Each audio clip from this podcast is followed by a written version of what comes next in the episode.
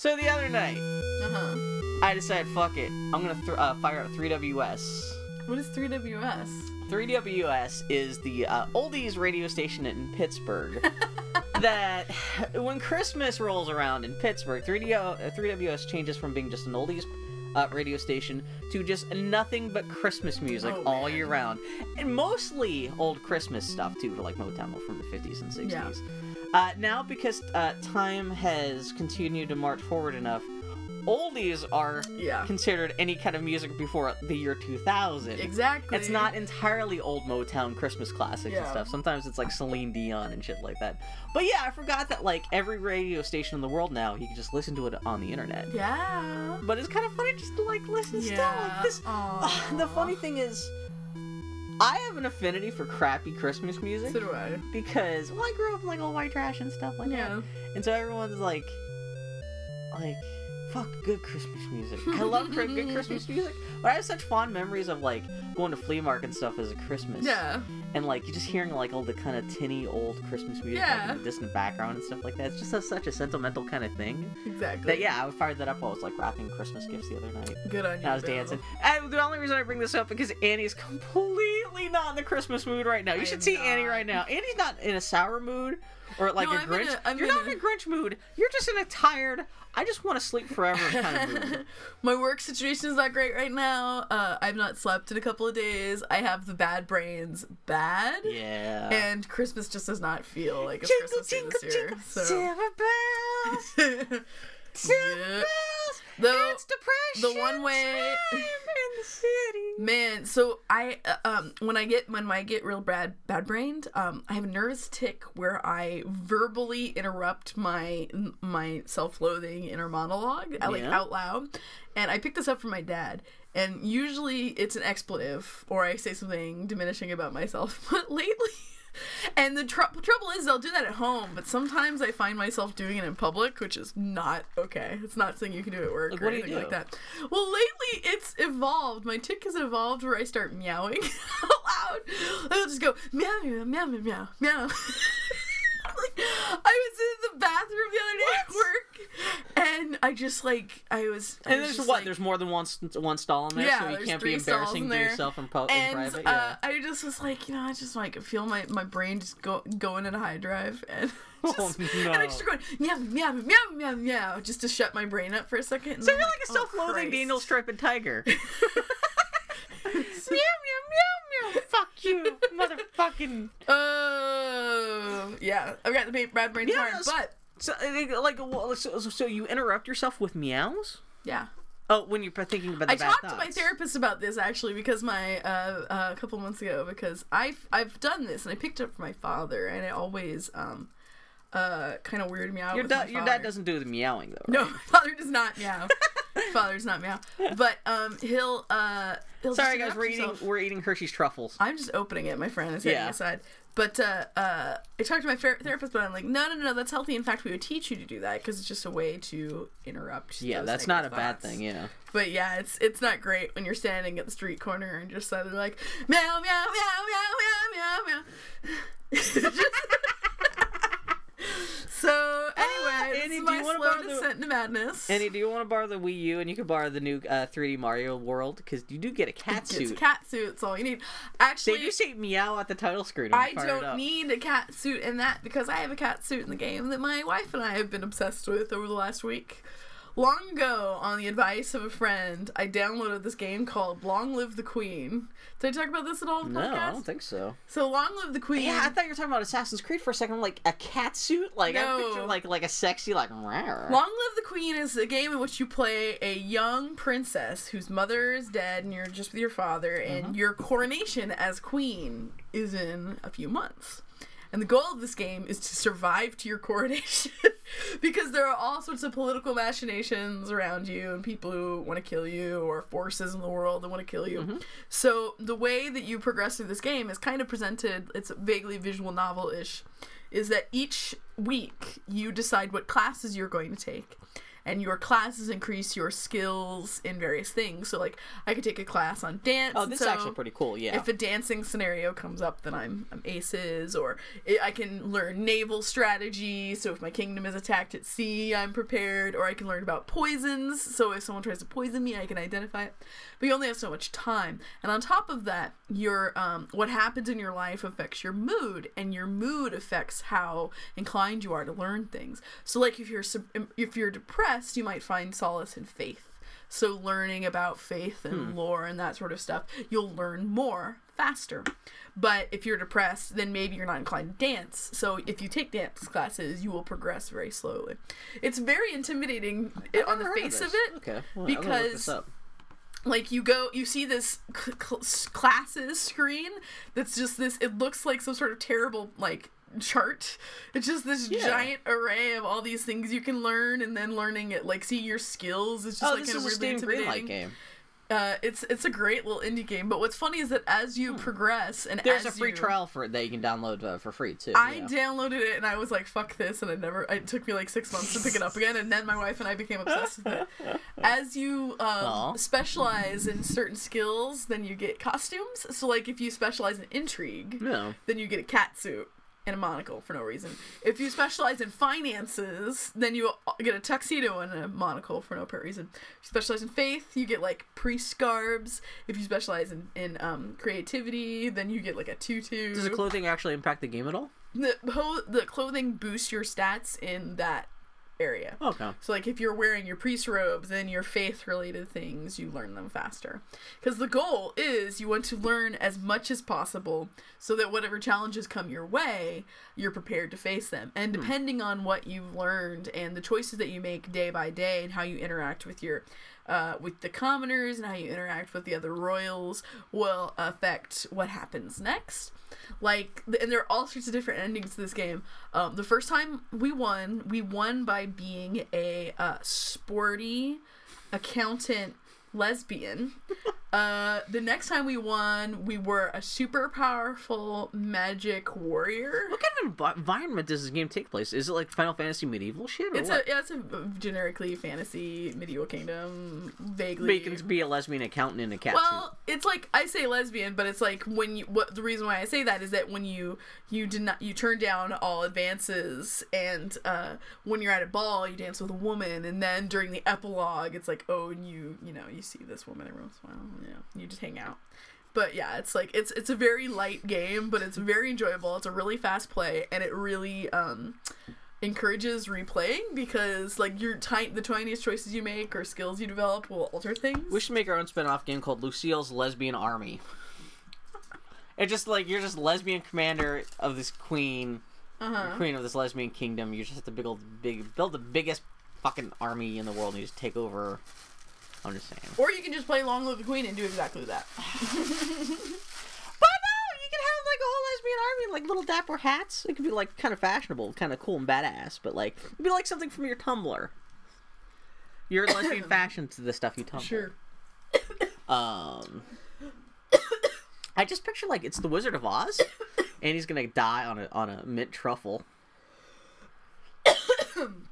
You okay? Damn, boy, would you had up my poison skill a bit higher? I would have seen that coming. but anyway, it's the music is really cute and uh, the art design is it's very animated. It's very charming. And what's funny is that I um. My wife and I were just kind of having a low night, so I told her, "Well, why don't you play this game, and I'll just kind of sit over your shoulder." because like I want to play games like Analog Hate Story and and Hate Plus with her, but it's hard to play um a, such a reading intensive thing with Yeah. someone else, especially if you know you have different reading speeds and like we tried reading things aloud to each other, but you know that gets old very quickly.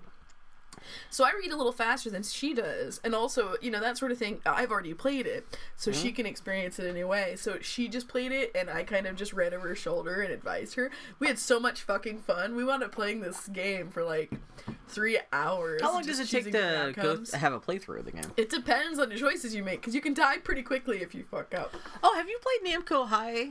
I played a, a tiniest bit. I need to sit down and, and So I guess that is a visual novel dating game. It is. I'm actually really excited about it because the um, I'm excited about the caliber of folks who are involved. Yeah. Um, it's an intriguing concept. So, So, Namco, yeah, people- hi for the listeners at home. It's Yeah. Namco just went to all these um, comics people and said, "We want you to write and draw." A um, visual novel involving all these various and sundry Namco characters. So the president is Dig Dug, or excuse me, the principal is Dig Dug. You play a cousin from Katamari. You can date I don't know half a ship these from char- Galaga. more than half of these characters. I'm like, it's That's- Larry and stuff. Yeah, Yeah. I have no. That's. I think I named just named all the characters. I didn't realize a lot of these characters are all from old uh, Namco uh, console and arcade games that Yeah. have been reimagined. Like Yeah. there's like this sexy, not you know, it's supposed to be super sexy, but there's like this this this big redheaded scientist guy. Yeah. Who is the adult version of like this, this tiny little redheaded kid from a video game from like 1985?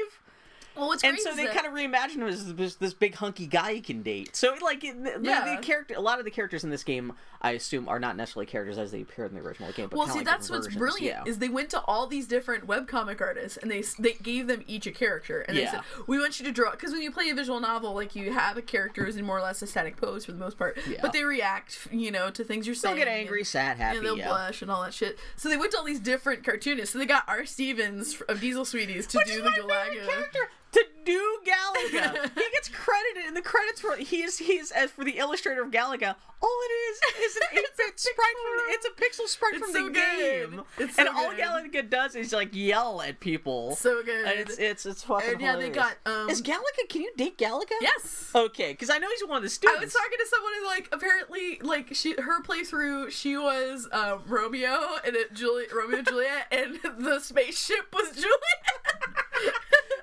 Saying it sounds so fucking hilarious. But no, I yeah, only played I only played long enough the other day just to find out when I essentially opened up all the students to Yeah. to, to, to, to start dating, and that's when I realized oh, this is a dating sim. I thought it was gonna be some kind of like more like a high school simulator thing, but it it's is a straight up dating specifically sim. dating sim. Yeah. That's why I'm actually kind Oh of my um, what I'm almost more excited about is that um it was created using this um uh visual this HTML5 based visual novel engine that these folks uh who are connected uh to Johnny Wander. It's not Twine. um no. Oh no. Okay. Uh it's it's like Isn't Twine that isn't isn't that one of those engines though? well Twine is Not not, not, a- not maybe specifically HTML5, but I know that's a visual novel engine, right? but it's a very different it's a that is an interactive fiction engine. It's not a visual novel engine. Oh, you there's can a difference add between the two? visuals. Well, interactive fiction is usually entirely text based. Oh god, now I'm burpy. Now my eyes are watery too. These truffles are fucking us up.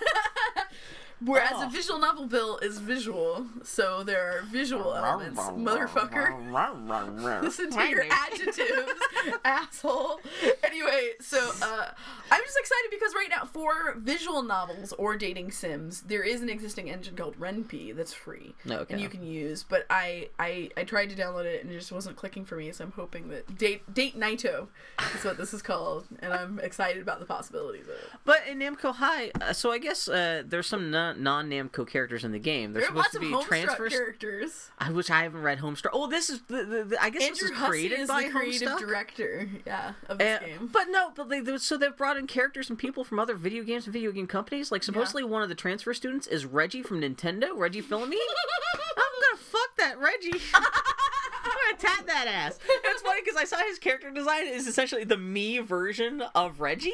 Was is it really an option or was it just a joke? Supposedly he shows up in the game. That's I don't know like in what capacity. He may just be in the background. I don't know if you could actually talk to him, but I mean, it's kind of brilliant, dude. yeah, and, yeah. So I guess it just came out this week. I don't know if like uh, it's all free, but there's Well- there's a crazy merchandise store and Well, you can either buy, you can play a demo online for free, or you can buy the deluxe version that has all the characters, including some Homestuck characters you can't get otherwise. Oh, or you can individually buy characters you want to romance. It's kind of a clever structure. Can you unlock all the characters for free if you just work hard enough? I don't Is it like a free to play thing? No, I think oh, I didn't realize that. Yeah. Oh, this game seems cool enough. This this game is putting money into the pockets of so many cool comics Yeah, creators, yeah. and just even aside from the comics creators, the guys in charge of the game, like Corey Cassoni and those guys, are cool enough that like. Mm-hmm. Yeah. These are cool people working within within the Yeah. games industry. You should be supporting because they have, and this is an interesting idea. I could see Yeah. you're not individual romance novel dating stuff. Yeah, I, I It's can see why you might pass on it. That's such a weird but- idea. I have to support it just for existing. Yeah, exactly. Yeah. You know, it's Yeah. like when you get those people in a room together and ask them to work on a thing. I'm going. And I would love to see it. more companies do stupid shit like this. Maybe not Yeah. ne- Well, necessarily that's what I was specifically like this, it. but this is great, like piece of stupid marketing. I would kill for a LucasArts visual, like like this sort of thing. I would oh, totally oh man, isn't isn't Dark Souls published by Namco? It is. so they gotta have like a. Oh my god! And Dark Souls has nothing but like the bosses are like wolves with knives in their mouths and shit. Oh my god! You could have such crazy. I want to be the Dark Souls cartoonist guy. I'm just saying, Oh I want to be God. fucked until what is it called in, in Dark Souls where you uh you you're not a human, you're hollow. Hollowed, yeah. I want to be fucked on hollow. I'm just saying. That's a great shirt. We should design. We should submit that tomo- tonight. Fuck till I'm Fuck me hollowed. hollow. Fuck me hollow. the back is this Kindle my butt. Because you have Anyway. the Kindle fireplace. In other news. Fuck me hollow. My, my wife is adorable. My wife uh, was trying to figure out what to give me for Christmas, and we had canceled our PlayStation 4 pre-order because we couldn't. Because you guys are sucker MCs. Because we couldn't afford it, and Do you uh, mind if uh, that name of today's podcast fuck me what it should be. Um, so we uh, we canceled our PS4 uh. pre-order, and but my you know we were talking about what to get for Christmas, and she didn't really know what to get. What me. they get for Christmas when there's two game consoles out. Dude- I know you guys are broke. we were talking about a hundred dollar limit for both of us. That was That's our when plan. you combine them and you're like, we have enough for half a See, PlayStation Bill, 4. think of me. Think of me, Annie, on Christmas Day with one present in the tree where I know where it is. Yeah. How, imagine that scenario, Bill. So wait, okay, so you guys did get. Let me finish my Okay. fucking ah! story. so she went to my folks and she went to her folks and she got some money together and they all Oh, went in on okay. PS4 with me. But the thing is, is that by the time she wrangled all the cats and figured out how we were gonna do it, the PS4 was sold out everywhere, everywhere. She called ten different stores, could not find it in stock. Was she looking at Amazon? Because I know both the Xbox and the PlayStation 4 have been floating randomly in and out of stock. This is yeah. true. She did. I mean, knew she. This is over the course of about forty-eight hours. She was trying to. Was she planning to give this to you on Christmas or Yes. whenever it showed up? Yes, it was going to be a Christmas. Well, you're gonna explain to me what happened. I'm, I'm gonna shut trying up to and tell you the story, Bill. For Christ's sake. So she tells me, she's like, "Oh, Annie, I feel so bad. I'm trying really hard to get you. I tried all over the place to get you a PlayStation 4. It's not in stock anywhere online or off. I called ten different stores." And I'm sorry that we're probably gonna have to get it for you after Christmas. And of course, this is like a fucking challenge to me now. Yeah. So I I look online and sure enough, it's sold out everywhere. And then I call 15 different stores looking for a PS4.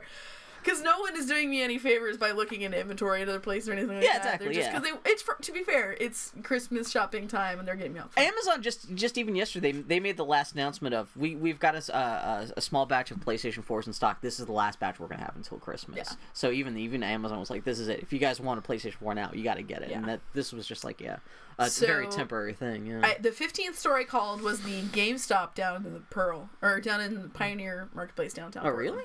So I called every GameStop because I knew the first one told me, you know, every GameStop in town got three PlayStation 4s this morning and we've sold through ours. They went they sold through in about an hour. So I called all the different GameStops. Called the one downtown.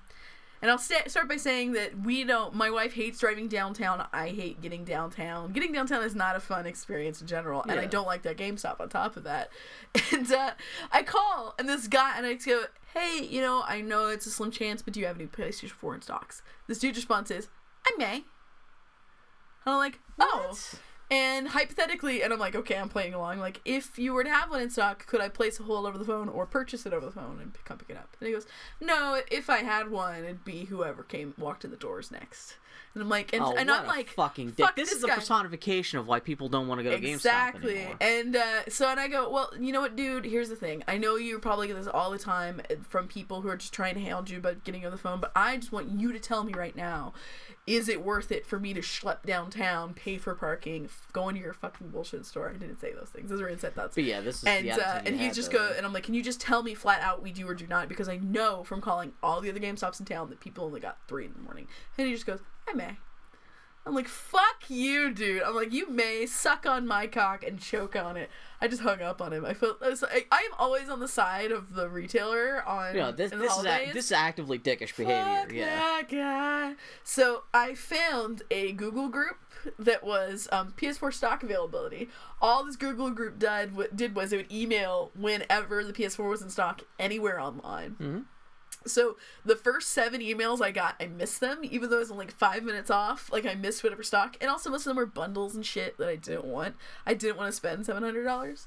And finally, I was at work, and the thing bings up, and Best Buy had them in stock, just the base bundle for three ninety nine. Yeah. And I hopped on and I got one, and I called my wife immediately. I'm like, "Follow, you got me a PlayStation Four. Thank you so much." So she's such a bench. So did you get like in-store pickup? Uh, no, oh no, it wasn't even for in-store pickup. It wasn't in stock anywhere. They were shipping it straight, straight from the distribution center. No. Okay. So I shipped it to work, and I got it, and uh, I think I got it on a couple of days ago. And my plan was that I was gonna make her. I saw you tweeting photos of like here we are at the PlayStation 4. It's not even wrapped or anything. It's Yeah. like sitting here. Well, I Can got we it Wait at till work. Christmas. yeah. Well, the plan was. I mean, I I bought it, dude. I mean, it's not like it was gonna surprise me. oh, but, I know, I know, um, I know, I know. But uh, the plan was that I was gonna have fully wrap it, and I was gonna be under the tree, and I was gonna be able to open it on Christmas Day and have a toy to play with on Christmas, because that's important to me. But I just couldn't, couldn't, couldn't wait. I, my my brain has been in such a shitty space lately. I'm like, I need to play with this dumb shit toy. Aw. It's fun to play with the PlayStation 4. I gotta say, I like the streaming stuff. It's been fun to stream with Boy Howdy listeners and shit. And Yeah, you've actually had a bigger crowd than I've ever had while streaming stuff. It's been a lot of fun. Yeah. Though it was funny, Foley was like, what if someone gets into the chat room? Because there's no um, booting or blocking functions or anything like that. I've seen that be a problem with other people where Yeah. you it, there's no way yeah you there's that at least from if you're uh streaming directly from PlayStation 4 there there's absolutely no way to mod anything. Mm-hmm. Well, I I don't even know wonder- if you go even if even if you're streaming from the website. I'm not quite sure what mod well, see, that was I was wondering. I was wondering if I had like my laptop open nearby, if I could block someone using there. But what's funny is that I told Foley, I'm like, oh come on, think of the people that I know. No one's gonna come into my stream and start just no, shouting you had a couple weirdos already. Then yeah. Bill pops in, he's like, Pringles. if you take little dot eyes, little mustache, it's funny that uh, me showing up is the, is the moment where you're like, oh man, wish I had some mod tools. no, it was just funny because I'm like, no one's gonna just come in and just start shouting garbage. like literally, I just said that. You just went over like, you're just saying some things that were just like Pringles. hey guys, what's this? I know you're just goofing, but it was funny. Well, no, there was one guy last night. one guy, yeah, who was like, like, "What is this? What this? is this good? What What is game?" this? Yeah. The one person who clearly English wasn't their first language, and they were like, "How do controlling like Yeah. games?" And I'm like, "What?" Are Because it's all it's people watching from all over the world, so you have no idea who's yeah. tuning in or from where or what. Yeah, Yeah, it was interesting. But I really did like I really did like having like you in the stream and Sid in the stream. And Yeah, it was like a little mini stream. boy howdy get together. It was really on very on the streaming lovely. stuff. Well, also if you wanted to do like add an- a, a video component, you could get the PlayStation 4 camera, and if, if like if you wanted to actually like make a little more. The only thing that sucks is supposedly Twitch rolled out an update for all of its services this week, Mm-hmm. which. People are trying to figure out if this is intentional or not, but it seems to have added almost a minute of delay across the board for all of its services. Huh. From meaning, whatever lag there already was between uh whenever like you like whenever something happens in your video or between uh when people post a comment to your video Uh-huh. Th- this is added up to an extra minute of lag on top of that because Yeah. like yeah you were last night were really surprised because we were mentioning in the in, in the in the uh in the stream how much lag there was Mm-hmm. because like you would uh like any one of us would type a comment to you and it would literally take a minute or two for it to actually show up Mm-hmm. Huh. so yeah because some, some of us were asking like oh what are you doing here or something like that and like Yeah. you would be like a cutscene and a half later like doing something else completely different Yeah. when, when the actual comment would show up Hmm. so hopefully they can fix that. Hopefully that's not some kind of intentional porking of. Can't I don't know why. so I've, I've, some people were wondering if it was intentional. I don't know why you would think it was intentional. I mean, here's the thing. I can only see it would be intentional if there was some sort of censorship system. Like, unless unless they have a paid service where it's like less Yeah, lag or something like that. You never know, but. I don't know. I think I what the, my vibe is that they're a tiny company that's gotten very Yeah, big very well, quickly, especially with all the console streaming and stuff that's going on, and it's only the PlayStation 4 doing that. The Xbox is supposed to enable its console streaming stuff sometime in the next month or 2 mm-hmm. and that's going to make that shit even. Oh, it's gonna Mm-hmm. Yeah. be fucking crazy. So they Yeah. have to like plump up their staff or do something Yeah, soon. bless Get their more hearts. servers. Yeah. uh, like increase moderation tools. Like, Yeah. yeah. they're gonna have to grow as a company if they're gonna be serious about like providing the service to literally tens of millions of uh, new console owners on top of the tens of That's millions of PC owners they already have. It's really nuts. But it's cool. It's a lot of fun. It's super fun. So when are you gonna do your either twenty four hour marathon of Assassin's Creed or your speed run? Yeah, Bill was telling me that because I will admit I have I've been a streamer now three times or four times, but I've yet A veteran to watch, streamer. Yeah. I've yet to watch anyone stream to any real degree, and uh, beyond just like popping in, popping out. yeah. And uh, uh, yeah, Bill tells me that like that's all twenty four hour gaming sessions with like maybe a viewer. Well, so yeah, well, I, I just spent the last two weeks uh, just shipping out literally hundreds of Bayeux Tapestry Doctor Who prints that became super popular online. And so yeah, two weeks full of nothing, like twelve hour days of just rolling up posters in the tubes and getting them ready to ship out uh, into the mail. And so uh, the easiest thing to do was just fire up the Xbox. Well, especially because I was using my hands the whole Yeah. time because I was like wrapping stuff up. It was easy just to. Uh, I when I first bought the Xbox, I bought it on a whim. And it was a real guilty pleasure. I was like, I already had the PlayStation 4, but the Xbox is here. I have a couple bucks. I should pick it up. Not to say that buying the Xbox One on a whim justified the 500 bucks I spent on it, but I used that's pretty much all I used for the last 2 weeks yeah, while streaming stuff because you know like well aside from Twitch stuff you know it's, it has Netflix and YouTube and all that other stuff like every other uh, uh, electronic device has these days in terms of like entertain uh, streaming entertainment stuff. But seriously, the fact that I can control all that media with my voice Yeah. was actually kind of nice. yeah, Um, it kind of sucks because not everything can be controlled with your voice. Like Blu-rays, once you start up a Blu-ray, Yeah. like you, there's absolutely no voice control. You have to pick up a control to navigate the menus and stuff. But like, yeah, Twitch, being able to jump in and out of streams and choose stuff just like on a whim, just say Xbox. Like I'm in the middle of like wrapping something up and my hands are busy, just say Xbox. Uh, go back, you know, search for Dark Souls or something Yeah. like that. But yeah, on Twitch, by virtue of spending two weeks watching nothing but Twitch, yeah, yeah, it, Twitch is nothing but speed runs, 24 hour marathons. Yeah. When Annie showed up here right before we started recording, I was watching uh, someone doing a 24 hour, hour marathon of Majora's Mask where a guy was dressed like Link. um, just sitting on his couch looking Yeah. bored. it's playing. just, it's just, it's just, it's, it's really cute but kind of ridiculous, and yeah, I don't know. I don't Twitch know if I need. Twitch is ridiculous. I don't know if I need the camera component because who needs to see me sitting in my pajamas with my cat? Yeah, unless you're gonna do some kind of funny like like Yeah. gags and stuff like that. Yeah, but at least it's a nice option to have at least on the PlayStation Four. Yeah. you know. And it's it's I I'm enjoying that Twitch stuff. I mean, obviously there's some games where I won't wouldn't want to do that, like um like something like Last of Us. Last of Us. I would never stream or Yeah. like Well, if, you, if, if if they port uh, Last of Us to the P- PlayStation 4, you're already dressed like Ellie anyway, so it's already kind of cosplay while you're playing. there we go. I got t-shirts and jeans and sneakers Problem on. solved. Also, Foley's reading porn next to me. yeah, that's not how that works. Um, so the I love the PS4. She's not a porn reader in the family.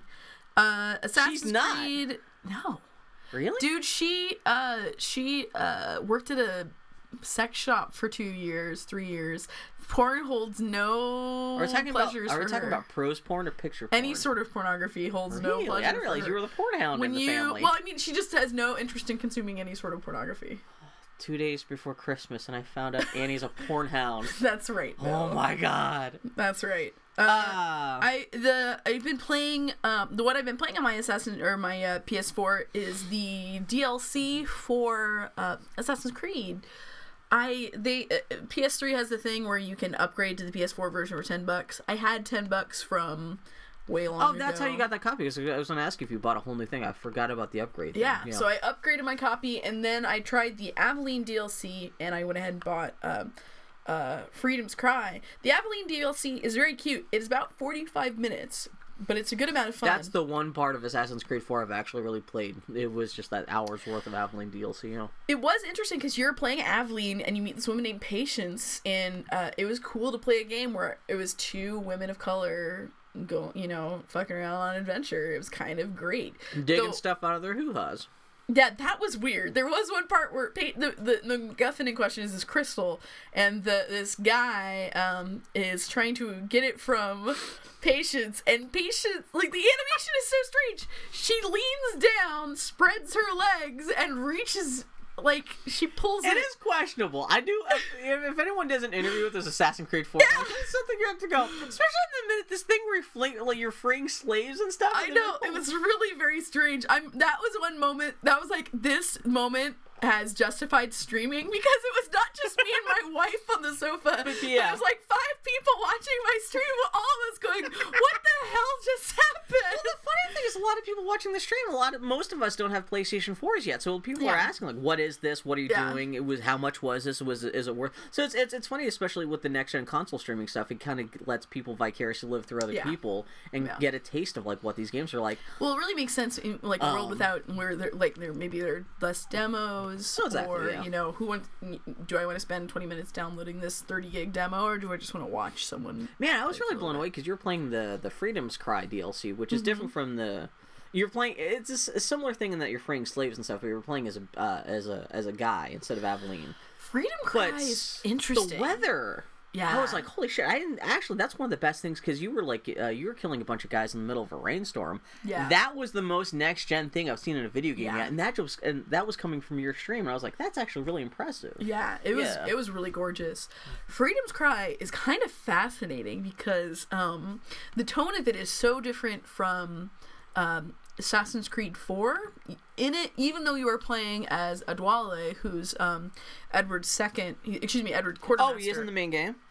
Yes. Oh, Yeah. okay. Yeah, he's I Edward's thought it was a complete like side story. Okay. Does Adele or wait, Adeline? What's her name? Aveline? Uh, does she show up in the Assassin's she Creed 4? is younger than uh she she's like living like what 40 years before the events of black flag maybe 30 years she's younger it's like an earlier period of time none of that means anything no she does not appear Oh, okay. she is she is of uh, exists in the same period of time as connor so is that older or younger she is she well, that would make her older because that's like that's like a generation. oh that's right later, because yeah. edward is Oh uh, yeah, Connor's grandson. the, the main guy from Assassin's Creed 4 the grandfather Yeah. of main guy from Assassin's Creed 3? I know, yeah, I know. Anyway, so um, no, Evelyn does not appear in it, uh, but uh, she. Uh, Freedom Cry is interesting because the tone of it is so different. The whereas in Black Flag, you're just kind of a pirate, and during oh, you're doing all these piratey things. It seems a little And- like levity, like it's a little more off the cuff, kind of having fun. Well, and even beyond that, like you're a pirate, and Edward ha- is not a terribly moral man. Yeah. And over the course of the game, he struggle. He is not an assassin. He and he struggles with whether he identifies more with the Templars or the assassins, which I thought was actually really interesting. It is only once he experiences true loss and suffering that he realizes that he can't be a selfish man anymore, and he turns to the assassin. Did you hear the rumor about the next generation Assassin's Creed? Like, what's uh, the, the rumor about what's going to happen with Assassin's Creed next year? That there's going to be two Assassin's Creed game, one specifically for the 360 and PlayStation 3, and an entirely separate game for the next gen consoles.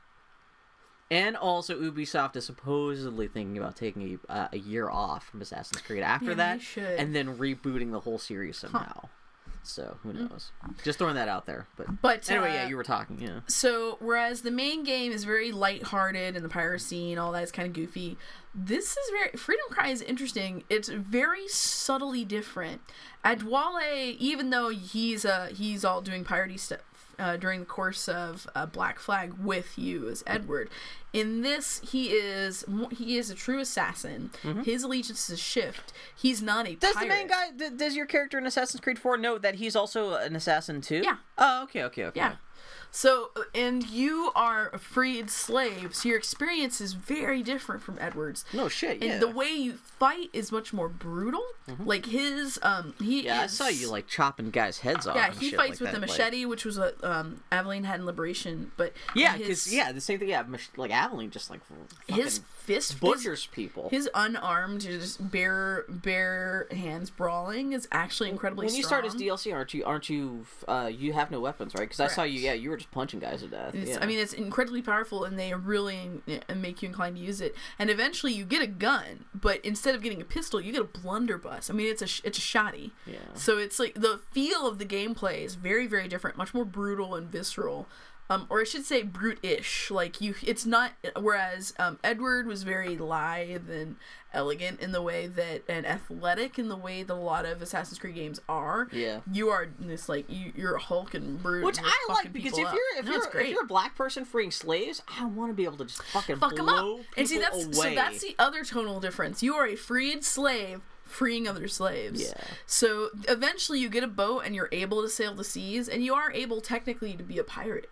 But it was interesting. I did it just out of instinct because it was just, you know, I'm in playing I played a lot of Assassin's Creed 4 and you know, you see a boat, it looks like a promising target, you go for it. And it was weird. It would it felt wrong. Do you free slave uh, ships and that You can free slave ships, yeah. Absolutely. do That's they become a currency? Because wasn't there something you guys were talking about that like slaves are currency in, in, in Freedom Cry? It's Wow, calling it currency is But don't they? loaded. Isn't it? It's a, basically a point system or a leveling system. which is So- kind of that a little bit. Oh, so they don't. the be- idea they don't is become that- your slaves or anything like that. Just the more slaves you free, that like exactly, and it makes sense. It, like you in get like a terms of bonus the- or something like that. In terms of the logic of the game, there's a network That's freed oh, slaves. black uh, slaves are essentially collectibles at that point. Then not currency, but like I found all the gold jingies. You are you're strengthening in Banjo-Kazooie. You're strengthening your forces. Yeah, okay, yeah. Because like you're freeing you're freeing both um the maroon freedom fighters from the area, and you're also just They're liberating like Pikmin. slaves. This is Pikmin for black people. Not for starring black people. I'm done talking about it. Bill, Christ, you've done it. you've well, then determined build you all the bridge enthusiasm that I have around talking about. I have one last thing to say. lively. The other way that their um the tone is very different is No. they made a very conscious choice in changing the music. I noticed the, you were sailing last night. and It was actually kind of like chipper and kind of like it's n- chipper. It's like triumphant and Yeah. um, not Well- bombastic. But it's also But- kind of mixed with like like kind of tribal like like kind of music. No, but I'm just No, I'm not trying to be mean, yeah, but, but it's it's like, like- that spiritual kind of like fucking Exa- yes. uh, Paul Simon shit mixed with like you're sailing. It's a little more like I don't know. it yeah. feels much more like an action revengey. and I only know this from watching you on Twitch too, Yeah, because I I, haven't played crazy. it yet. But yeah, But uh, no, it feels like it, it feels like a movie that's like about um like uh being a freedom fighter like Yeah. it's a, like that kind of almost jingoistic but like in that way of like you know like um anthem sort of music Exactly, yeah. and um as a and that's why i think one of the reasons why the piracy aspect feel like going for a ship and attacking it feels totally wrong if it's in like this triumphant like fighting for the rights of man as opposed to just like, fucking Pirates of the. Caribbean meets Amistad. It's but it's very. I, I'm getting. I'm getting my ten all, bucks. out of all I'm saying is uh, that they should have the subtitle for this DLC could have been "Let Freedom Ring Their Necks." You do feel very motivated to kill those. I was gonna type that in the Twitch stream last night, but then I lost my connection. Because you were choking people out, and I was like, I was. also like by the time that would have gone through, it would have been five minutes later, and you're like, Yeah. you like what? What, what are you talking about, Bill? But anyway, yeah. So I yeah I'm, I've been doing pretty much. I think my policy is gonna be if I'm on the PS4, I'll stream because why the fuck not? Yeah, why not, yeah. So my Twitch TV name is Spanuti. So feel free to follow me. Follow Annie. I started doing that last night, and then that's how I found out the hard way that. Uh, when you follow somebody on Twitch, they'll send you an email the moment they ever start broadcasting, even by accident. And so the Oh, first thing when I woke up in bed this morning was Yeah. an email, like literally, I woke up in bed like, Yeah. and my iPad was like, "Ding, motherfucker, Annie's streaming." like, oh, really? Okay. And I fired, and I in bed. That's the other thing, because like it was, I was in bed Uh-huh. watching you on the iPad stream, Yeah. and then I got up, put on pants, and then I was watching you on my Xbox. you playing Assassin's Creed on your PlayStation 4 Yeah. that you had bought with a ten dollar upgrade from PlayStation 3. it's like technology's fucking weird. 2013. Yeah, so um, I'm lending Annie my copy of a Call of Duty so she can play so, So so she can kind of like have more to play. Well, also gives Foley something more to play too. Yeah. Did And you play much- No interest in playing Ghosts. Did you not play? Uh, did you guys not actually end up playing much of it on the PlayStation 3 after all?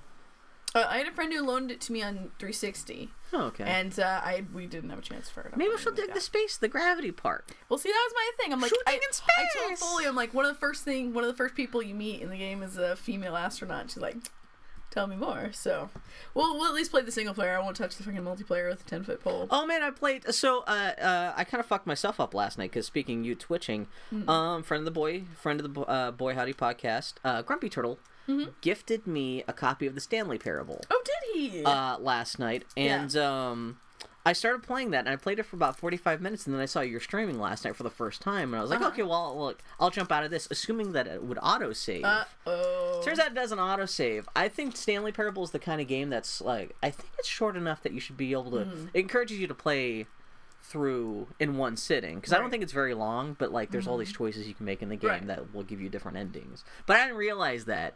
So I'm gonna have to go back and replay that for, first 45 minutes Oh, again. bless your heart. But like it's so decision heavy, I'm mm-hmm. kind of bummed out because if I go back and replay it again for the first time, yeah. like it's not really like when I have different. It's not gonna be on the same course that I had chosen. Absolutely. Well, to be honest with you, that's one of the things about Long Live the Queen is that you start from the same place and with the same interaction every time. Yeah. So and from the same like mood level.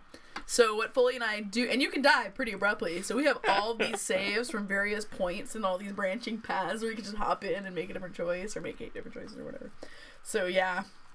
Yeah, I'm excited about Stanley Parable being out for Mac. They just released it for Mac this week. The funny thing is, uh, uh, a couple days ago, the the Steam holiday sale had started, and one of the first games for sale was Stanley Parable. And I've heard Mm-hmm. everyone flipping out about this game enough. I was like, oh shit, maybe that the, this this this also means that they have a Mac version out. And there was no Mac version. So Yeah. in the, like the three days since this, this uh, sale first started, and last night when uh, Grumpy Turtle gifted the game to me, they must have just updated with the. With Yeah. the, the Mac version. Although, uh, everyone also says the demo of Stanley Parable, you should play that too. Yeah. That is all, still only Windows only, weirdly enough. And it's a different executable. It's a different file. Yeah. Just, it's not part of the main game. Yeah. So maybe. Uh, Yeah, Fork Parker, the fictional CFO of Devolver Digital, said that the Stanley Parable demo is his game of the year. Oh yeah. That was a very complicated sentence. I Do you know? just Do you know? Have you heard anything about the Stanley Parable or anything? All I I, know I don't know much because people were telling me you should play. You should know anything That's, about it. that's so exactly I can't talk about I've it heard, much so right now. I don't want to know anything because I'll invariably It's it's it actually kind of simple. If you you'll fire it up, you'll be like, oh, it's this kind of game. You'll it's we'll talk. But about it it later, sounds like yeah. even from the vague things I've heard around it, it sounds like my kind of it's game, so only only only like ten bucks. You you do have Well, Steam I, though, I bought it. I bought it a while ago, even though it was out on PC. There was a day where it was Oh, like so a you crazy sale Oh, for like okay. a dollar ninety and I was like, man, I'll just buy it, and when I get a PC, I know I want to play this. So Well, especially I uh, if we get Steam boxes and stuff too, like on the horizon. Yeah, Steam box. maybe that's what I'll get for my birthday. Uh, in other gaming news, this week, uh, my wife and I also played through all the Saints Row 4 DLC so far. Did you type Saints Row 4 Freedom Cry? I don't remember doing that, so I, I thought you did it as a joke. No, you did that. Uh, but uh, so we played through all the Saints Row 4 DLC, Enter the Dominatrix, and Oh, How the that came Saved out? Christmas. Oh yeah, Enter the Dominatrix came out a couple weeks ago. And no one even said anything about it. Is well, it that all good? I heard about it was that uh, so it is pretty much what is like what could be salvaged of what they were. Eventually... yeah, exactly. That's, I would imagine it's kind of like little Yeah. fucked up. So, as I'm sure we've mentioned in the past, uh, Saints Row 4 was originally just DLC for Saints Row 3 called Enter the Dominatrix. Yeah, which is why Saints Row 4 is essentially the same city. Yeah, can, it feels like DLC. Jason like, yeah. Rubin, the then president of THQ, said there's so much going on here, just make a new game. And I don't think he was wrong. Yeah. Like all the superhero stuff totally changed the nature of Saints Row. It is a whole new game. I, I agree with that decision. They, let's put this But- they, they put like years and a half worth of development into that game. Yes. Yeah, it feels so like a, they yeah. Took all of the like story stuff that they had been working on for uh the this DLC and put it in released it Into as this Saints Row 4 DLC, yeah. So it's what is kind of cute is the framing device for it is that So is it's it like what is what is the I'm dominatrix? Yeah. about to tell you, Billy. This is the problem with interactive fiction with Bill is that Bill talks back. anyway, yeah. No, uh, what's really cute is that the way it's presented is that it's present. The Saints are telling you about this deleted mission. Oh, so really? it's all these interviews where they're talking What? about it, and like you know, and then like there's this one character who's um he's like, wait, I got cut from the game. Like, oh yeah, you're not in the game. It's like, what are you talking That's about? actually pretty funny. It's yeah. very cute. It's a very yeah. cute framing device, and all the cutscenes they never got around to rendering them, obviously. So the way they get around that in game is it's either storyboards or in one case it's literally like two dudes holding models in front of a matte painting. Is it actually like production storyboards, or does it look like it was specifically drawn as? It's kind of like fake storyboards. Oh, of, I believe either. Okay, yeah. I, I would. And uh, the reason why I It, really se- it seems like Volition is is is cost conscious enough. I could see this. Fuck, it, we'll just put the actual storyboards in there. Yeah, whatever. the yeah. uh, the um reason why what finally got me into playing it was that uh, Anthony Burch had said, and Ashly Burch both had said that it was their favorite ending of any DLC ever. The ending is kind of batshit even for Saints Row standards. Yeah. I won't say what. It's not. Yeah, but uh, Oh, what- the ending of the of the dominatrix. yeah. Oh, okay. Uh, yeah, the Dominatrix is Oh, a. then you can play that using the, the homies. You actually can't. You can't summon any homies in these missions because they can you they use them in bring- the Saint Safe Christmas? Uh, I didn't try. What is the point of living if you can't have? well, this DLC, the homies are your the characters you interact with. In the game, Saint it's Safe narrative Christmas, what, so did you play Saint Safe Christmas? I did. I'm about to get to that. Okay. Saint Saved Christmas is actually one of my favorite pieces of DLC ever. I gotta play that. It's really good. I'm gonna Oh, say, um, Enter the Dominatrix is very missable. It is. It's cute and it has a lot of in jokes. How if much you is it? like, um, uh, I, I can't remember. Bullshit. It's got lots of in jokes if you like a, Saints Row, but it's very skippable. How the Saints Save Christmas is required reading. I don't even know what is all I know. Like I said, all I heard about it was when the title got leaked last summer. Yeah. and I was like, I will buy that. It is really great. It is really fun. Highly recommended. You Oh. meet ah. future Shaundi. so now you've officially met you have met past assuming she's an entirely Present- different, like, yeah. It's great. It's fantastic. It's two thumbs up. Highly recommended how the Oh, Saints Save oh, Christmas. Oh man, I totally forgot that like Ashly Burch. This is the one year anniversary of her her boyfriend dying. Yeah. Yeah, because she was on Twitter yesterday saying, "Hey guys, I, I could use a picker upper," and I was like, huh? I was like, "Oh shit!" And I looked back and I was like, "Oh shit, this is yeah, like like this weekend is like I feel." Oh, oh, she's doing okay. Yeah. Speaking about depression and stuff and holidays You and stuff like that. that. Imagine having like like, yeah. Anyway, that's that's neither here or there. but- I have been lucky enough that I have not experienced personal loss like that, but many especially like during the important to me holidays, and that's always going to be tied with for that holiday with you. Foley lost a friend very tragically and very abruptly, and it is something that she will carry with her for the rest of her life. Mhm. So God bless anybody who goes through that. Uh, I've I've had the, I've had similar feelings when they take away the Cadbury Easter eggs Uh-huh. after Chris after Easter. Well joked, Bill. Do they not Bill- have Easter? Do they? I'm surprised the Cadbury company doesn't have like. I guess you can't have tree eggs. Bill, tell me about what video games you were playing this week. Oh man, I played like I played 45 minutes of the Stanley Parable last night. Yeah, that it's almost like it's it almost uh, feels like uh, the Monty Python guys made a video game. Yeah. because it's like it's got this British narrator and it's just very cute. Uh, but yeah, I need to actually play more of it to the end just to have a better, a better opinion about that game. But uh, the 45 minutes I played was pretty fun. Yeah. Um, played uh, Guacamelee because uh, new PlayStation Plus sale came down, and one of the games was uh, Guacamelee cross buy between PlayStation 3 and uh, the Vita for 4 bucks, Mm-hmm. and which I technically I got free because when I first bought the PlayStation 4, you should have this too. You get a card that gives you you actually get a card. It's ten dollars free credit for PSN PlayStation Network uh, a voucher for like the the Sony's free mu- or uh, I guess it's a paid music service, so it's like a month like of, of, of time for that paid uh, music service and something else. And so yeah, no, so so I essentially essentially just got, got Guacamelee for free, and it was funny because like the day after I bought it for the uh, the Vita. They announced that the Guacamelee is coming to the PlayStation 4, and I was like, "Son of a bitch!" Well, is it a cross buy that's That's why I forgot about this. Yeah. cross-buy shit. So like, I just bought it for PlayStation 4 for free Yeah. because Sony loves me. Have you My tried Sony mama, I love you so much. Have you tried using the Vita either as a controller or to stream I keep, stuff I'll probably do it this weekend. PS4? Yeah, I haven't had, like I said, I just got done with shipping stuff just like Yeah. a day or two ago. Yeah. And so the since first thing in the gonna do when I last two take on my days, I really just kind of went in this thing where I haven't played video games in a while. I need to Yeah. go back and play video games. Yeah. And so like I bought uh, Guacamelee, played it for like 20 minutes. That's very cute. Everyone's already talked about Guacamelee, but it's- you're a luchador back from back from the dead trying to save your girlfriend. Um, played Animal Crossing. I got back in Animal Crossing because I stopped playing a couple days before Halloween. Mm-hmm. But I'm like, I gotta get that shit figured out before Christmas. Santa's coming to my Animal Crossing town. I can't Uh-huh. abandon Does everybody. Santa actually come to Animal Crossing? No, they don't call it Christmas either because it'd be kind of weird to mention Christ in any capacity, even if it's the name of the holiday in a world where your neighbors are talking animals. Kind of like, yeah, I don't know, Bill. I've seen a lot of Bible-related stories of talking animals. That's I'm a good just point, saying. actually. But in the Animal Crossing world, would Jesus even be human? Could he have been like a fish or something like that? Like nailed to Uh, a cross? Wouldn't it be weird if you're like trying to make people fishers of men while being a fish? Technically, Bill, he's the Lamb of God. Oh, there you go. Boom. Uh, so yeah, I'm trying to uh, uh, play through two months of Animal Crossing in three days. Bless your heart. Um, oh, well, last night I did all the Halloween stuff. I got uh, completed my uh, there's two different sets of Halloween furniture. You can get the spooky set and the, and the creepy set. I got all that stuff. Nice. What you have to do, you have to put on Halloween masks that you can buy, and scare your neighbors into giving you candy that you get then give to Jack. Uh-huh. Who's like this pumpkin head guy? It's almost like something Nightmare for Christmas, and he gives you give him the candy that you've scared off of your villagers. Yeah. And give him the candy, and he gives you furniture. And I got I Ah. got completed both Halloween sets Good in a single you. evening. And uh, now for uh, the November shit, which I'm a month behind on, you have to collect a whole bunch of like mushrooms and fish and food ingredients Mm-hmm. to give to a turkey on Thanksgiving Day so he can make food to feed everyone in town. Mm-hmm. But you have to collect like two dozen different like kinds of mushrooms that start cropping up in town and all kind of like you have to find like wheat and flour and sugar and stuff. Mm-hmm. Yeah. I'm like, how the hell where the hell does that come from? So I got to figure all that stuff out.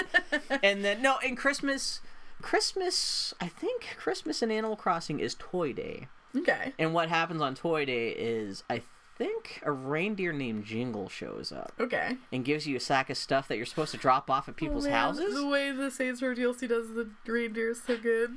I'm it, sorry. is it a reindeer pony cart? You'll see. Oh God, I can't even begin to imagine. Uh, so yeah, I'm playing playing Animal Crossing. Oh, real quick. Speaking of pony carts, in Enter the Dominatrix, they do bring back Zimos, Zimos, Oh really? and his pony cart. oh, that's one thing I was missing. The you go to the sex club and there's the the the dom or whatever I can't remember. what Is it the same mansion? Uh, I can't remember. I don't think so, but I can't remember. I still have But dreams about that sex mansion. The, so it's this dude in a gimp mask sitting on this throne, and it's totally the throne of swords from Game of Thrones, except it's made out of the the penetrators. It's amazing. I'm not surprised. Uh, that's the Oh only. my it was the one God. part of it or. Um, Anyway, I'm sorry. Please continue. No, what else? Uh, did you play? So you played NES Remix? Yeah, NES Remix is something that Nintendo just uh, dropped without warning this week. It's it, man, it's fifteen dollars, so it's kind of pricey. But all they did was they chopped up like a dozen uh, old eight bit Nintendo games.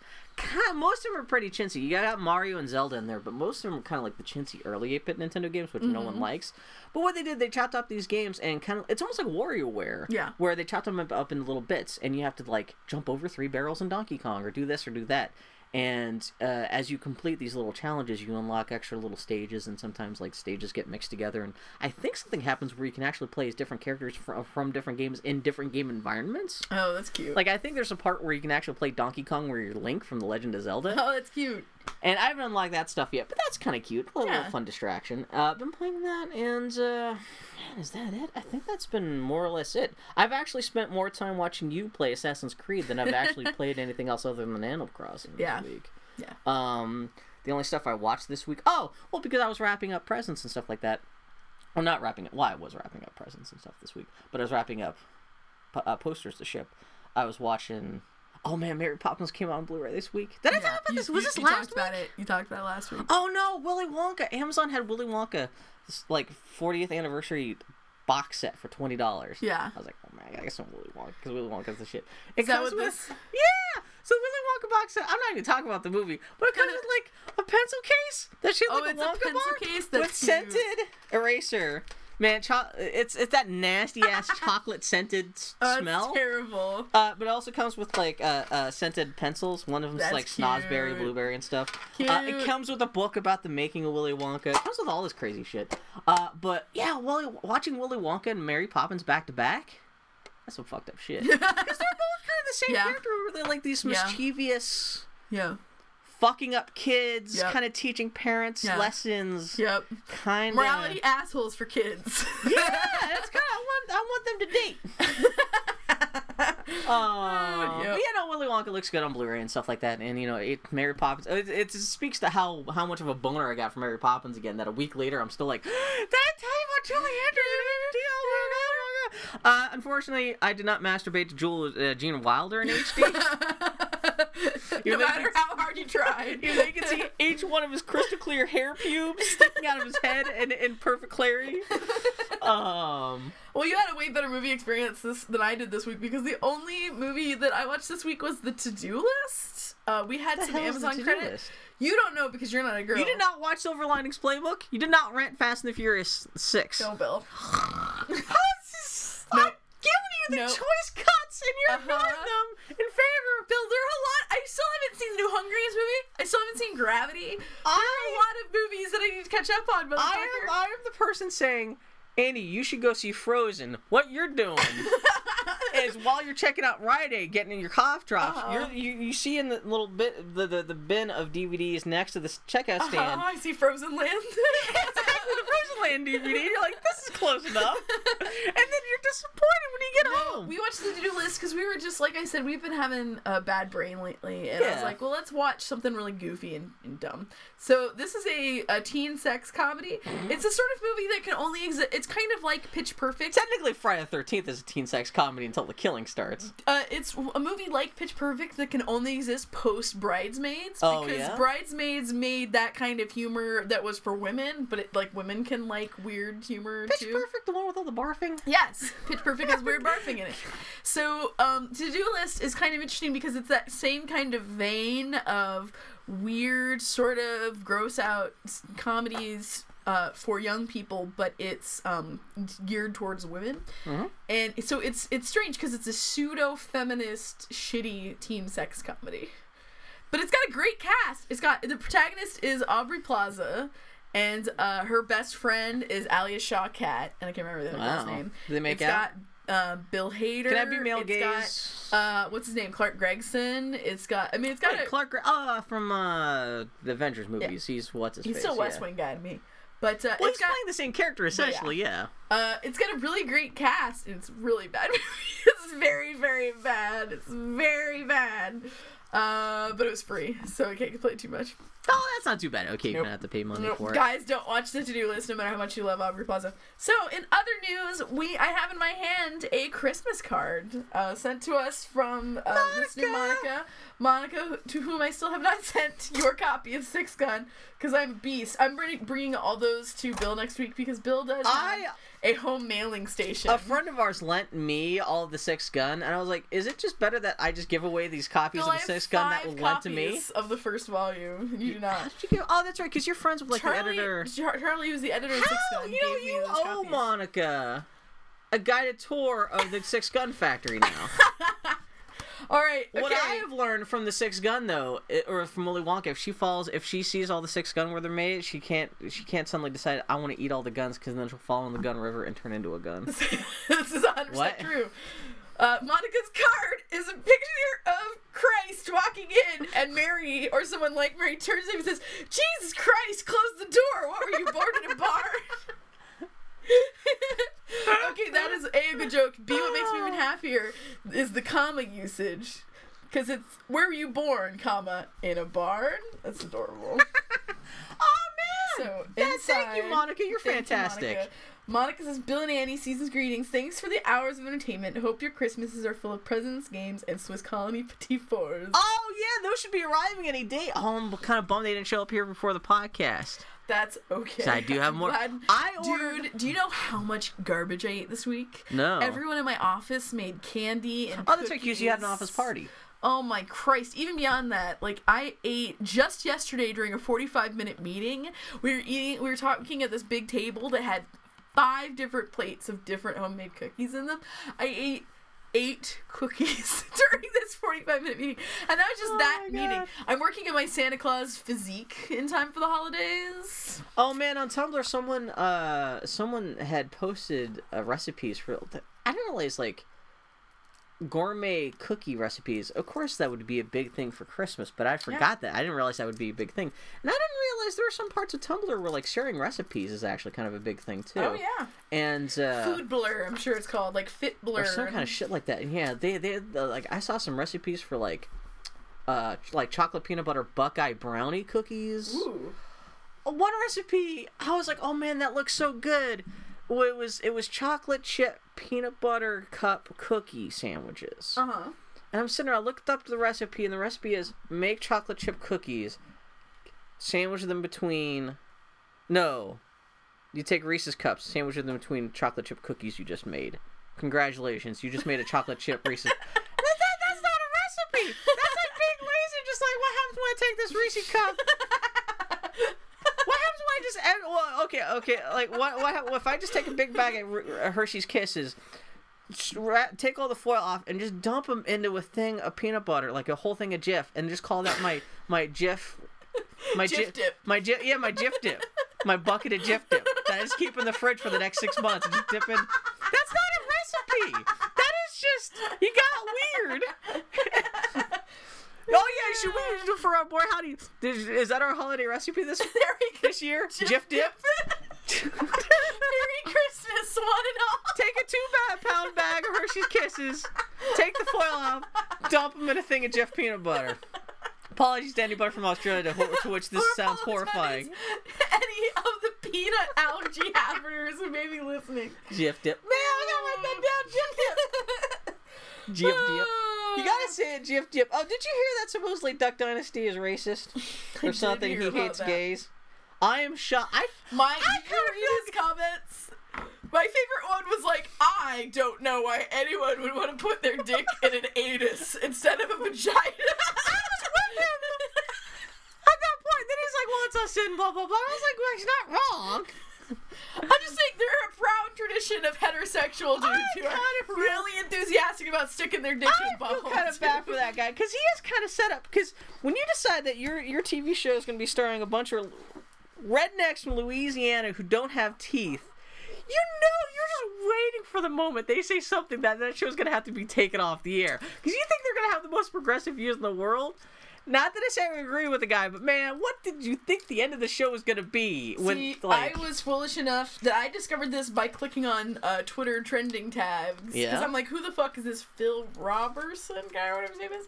So I'm like, who's that? So I clicked it, and then I just saw all these people who were like, A&E just declared war on Christianity. Well, did you see? This is like he said fucked up shit in the past too. This is not like the first. Like he's talking about black people who were happy before Oh welfare. yeah, yeah. And so it's just like, you know what? Like, how did you not get taken? Uh, it's just, Yeah. ah, whatever. Yeah. Anyway. People be crazy. And with that, friends, we're gonna take a little break and come back with the Geek Week and Rudy. How'd you like to spend Christmas on Christmas Island? How'd you like to spend a holiday away across the sea? Hey Lee, you gotta cut my hair. That's my audition for The Walking Dead season Are three. you, are you recording? That's my impression of uh, what's her name from Uncharted or not Walking Dead. that is not a very good voice Stop. actor. Stop. Stop. Are you really talking shit about Elena or Claudia Black? Bill. I'm done. Have I lost my mind? Are you joking? I'm talking about Clementine from The Walking Dead. you Walking said Dead. Uncharted, and then you said that's not a very good ass At which actor. point, oh, I screwed up. At which point does any girl in, in Uncharted say, "Lee, can you cut my hair?" So, something I forgot to mention an hour ago. Hey, everybody, this is the Boy Howdy podcast. Nate, I'm Annie. Will you shave my pubes? This is the last Boy Howdy podcast. I'm Annie. that's That that's what happens when Hey, when everybody. when Sully hits night when he takes his nitrous. He gets really weird about his pubes in front of Nathan Drake. Bill, I want to talk about Uncharted with you. I think it's too too Will personal. you put the talcum Hey on my bottom? for the Geek Week in Yeah. Review. Oh. Hey, did you know that this last week Peter O'Toole passed away? Oh, I forgot. Uh, what's her name? Doesn't she listen to her podcast sometime? Oh, so yeah. Oh, I was like, time, I was looking through my podcast. Twitter private messages, which I never do, and I found the messages that she sent to both you and I saying, Oh, did "Hey guys." one to you too? Yeah, Amy Hennig. And I'm like, this is like six months ago. I'm sure she stopped go, listening Will. long since then. I was like, I thought, I thought maybe you were still pulling my leg about the fact that you got a private message from her saying, dude. "Hi guys, I love the podcast." I'm like, ah. Yep. Hey, yeah, fuck you. So, um, Ah. Uh, so Peter O'Toole did pass away. So I encourage you all to listen to watch the actually Christmas movie, Lion in Winter. That I mentioned Yeah, well, you ta- you talked about like that three days before he died. Yeah. So my favorite part of this whole Peter O'Toole, everyone being sentimental about Peter O'Toole, was actually a story that Justin McElroy shared on Twitter, Oh, yeah. which was uh, that he was in uh, Julius Caesar, and at some point, uh, as Caesar, and at some point, you know, he has passed a message, and he reads the message, and he never bothered to learn that dialogue because it was on the scroll. Yeah, so he's just supposed to read it off the scroll. Yeah. And so one of the and one of you know the kid who passed him the scroll to fuck with him gave him a blank scroll, and Peter O'Toole looks at it, looks at him, and just goes, "My eyes are tired. Read it to me." and passes it back him. It's amazing. Uh, did you did you ever see the YouTube video if it's Richard Harris and Peter O'Toole from the year 2000? Like No. they, they go to a rugby match. What? No. And they're like knocking each other in the dirt and stuff. Oh, it is one of the best things. It's two old English guys just being like, "Oi, oi, we love rugby." Oh, blah, blah, blah, blah. This is just a year or two before Richard Harris died. Yeah. And oh, they are super goddamn cute together. And so that's what that's one of the links I saw being passed around quite a bit in the last week or two too. Um, Peter. what's your favorite Peter O'Toole? Uh, uh, well, did you hear how he died? He died of embarrassment of having a porn star name for real. that's very funny, Bill. That that I that No, that's not an answer to my question. What is your favorite Peter O'Toole role? I did like that. That was always uh, who's the guy who made hairspray and stuff? John Waters. Uh-huh. He always he always he loved telling jokes about Peter O'Toole because like Peter O'Toole like like his fucking name like not even even tell jokes but like I've he, John Waters has written books where he's talked about Peter O'Toole. I just love Peter O'Toole because of his fucking name. How do you get away with that? Being a Shakespearean actor named Peter O'Toole and no one even comments on how ridiculous your names. Peter O'Toole. As we call like Dick O Ballsack or something. Yeah. Um. Well, there's your pen name. I like Peter O'Toole. It's funny because I was freaking out about Lawrence Arabia not too long ago. Yeah, you were. Yeah. Um, he and his womanly face. He got a weird face. He does have a striking face. Not a bad face. Well, this is why it's so interesting that really, when I think of Peter O'Toole, I think of Lawrence Arabia and I think of Lion in Winter, and Truly. those are two very disparate. he was the Lady Gaga of the theater set. in his meat dress. um, he's he's so he's probably drinking in hell with uh Oliver Reed and Richard Harris. Mm-hmm. Man, those man, I want to go back in time and hang out with those guys. I don't know if my liver could take it. They would they they would not want to hang out with me, so I'd No, have they would not want to hang out with me, except in a very intimate context. I would have to Those were the put on a glamour where I look like a busty redhead. Like, Hello, gents. And then I would have to have se- I would gang bang Peter O'Toole, Oliver Reed, Okay, and Richard stop. Harris. Stop right there. No, what else? But uh, Peter O'Toole, um, he was in the what's the movie about the Emperor of China? The Last Emperor. Mm. That was the big thing when I was a kid. I saw him in like there was like Peter O'Toole, blah blah blah blah blah. Mm-hmm. But I didn't have too much experience with Peter O'Toole growing up. Like I said, I tried to watch Lawrence Arabia once when I was I was in middle school, and I was like, "What the fuck is this shit?" Now that I watched it again, I was like, "I'm glad I could actually appreciate his biggest role." Yeah. Like a month before he died. Yeah. And oh, did you also see the clip of him showing up in the David Letterman show like 20 years ago? No. Where he rode out on a camel. Like No. right, this is like 1991. Wow. When he was like 70 as opposed That's to 93 when he just died. Yeah. Yeah, he's just on the on a camel and gets dismounts off the camel and everything like that. Live goddamn camel. That's amazing. Yeah, oh, that's so good. uh, he didn't give a shit about us, so fuck Peter Toole. Uh, he didn't send us any direct messages. yeah, god so- damn it.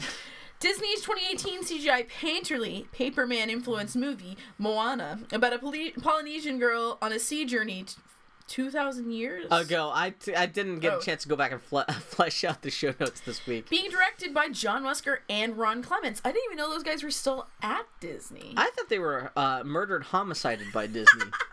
did, did, weren't those the guys who thought, hey guys, you know what's a good idea? Well, our- Treasure Planet. Treasure Planet.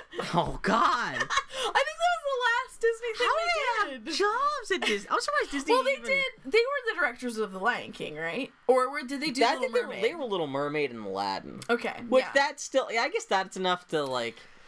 If if if, And if also, how long has it been since Treasure Planet? I'm going to point that out. yeah. It took them what, 12 years to get out of that hole. Oh my! It Has it been that long? I think so. I Tre- Treasure Planet. Remember that was back in Live Journal days, And this, bro. and this sounds like it has a boat in it, like Treasure Planet. This could be. Therefore, this could be Treasure Planet for girls. dear lord. Um. So yeah, no. So uh, yeah, all we know about it's called Moana.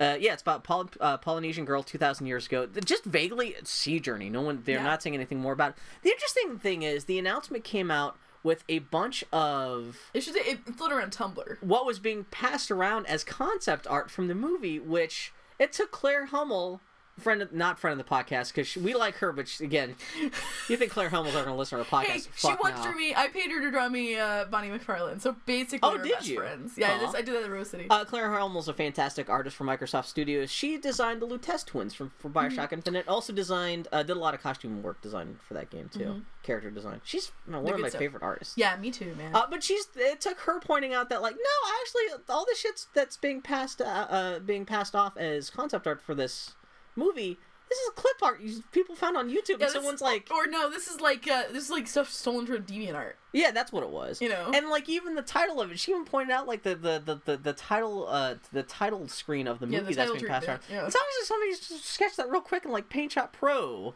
It's like, like, a, a really default. cheap- It's a stock font. Yeah, in the stock font. She's like, the information about the movie is legitimate, but Yeah. any if you see any imagery about this movie online Yeah. right now, it's bullshit. Like, yeah. Um, so. I thought that was kind of funny. But hey, um, did they? Oh, I guess it is CGI. Yeah, and supposedly they're using the technology from Paperman to kind of make it look like trying to is great. bridge the the hand uh, hand drawn with the CGI I'm in favor of it.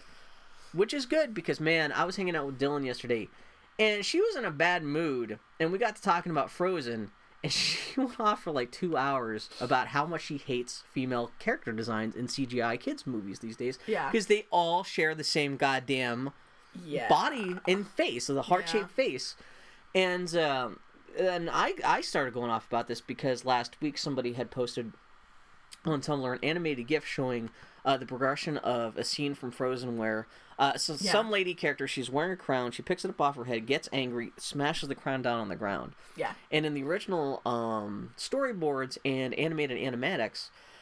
It's really expressive how she gets Yeah. really angry and she kind of snarls and like lifts this crown up off her head. And then Yeah. the finished film, it's the girl just kind of plucking the, the crown off and kind of flinging it. And she kind of makes kind of a sad face. Yeah. But by because of limitations with the character model, she can't snarl. She can't like Yeah. make the the facial features you would give an, a female animated character in hand drawn animation. Yeah.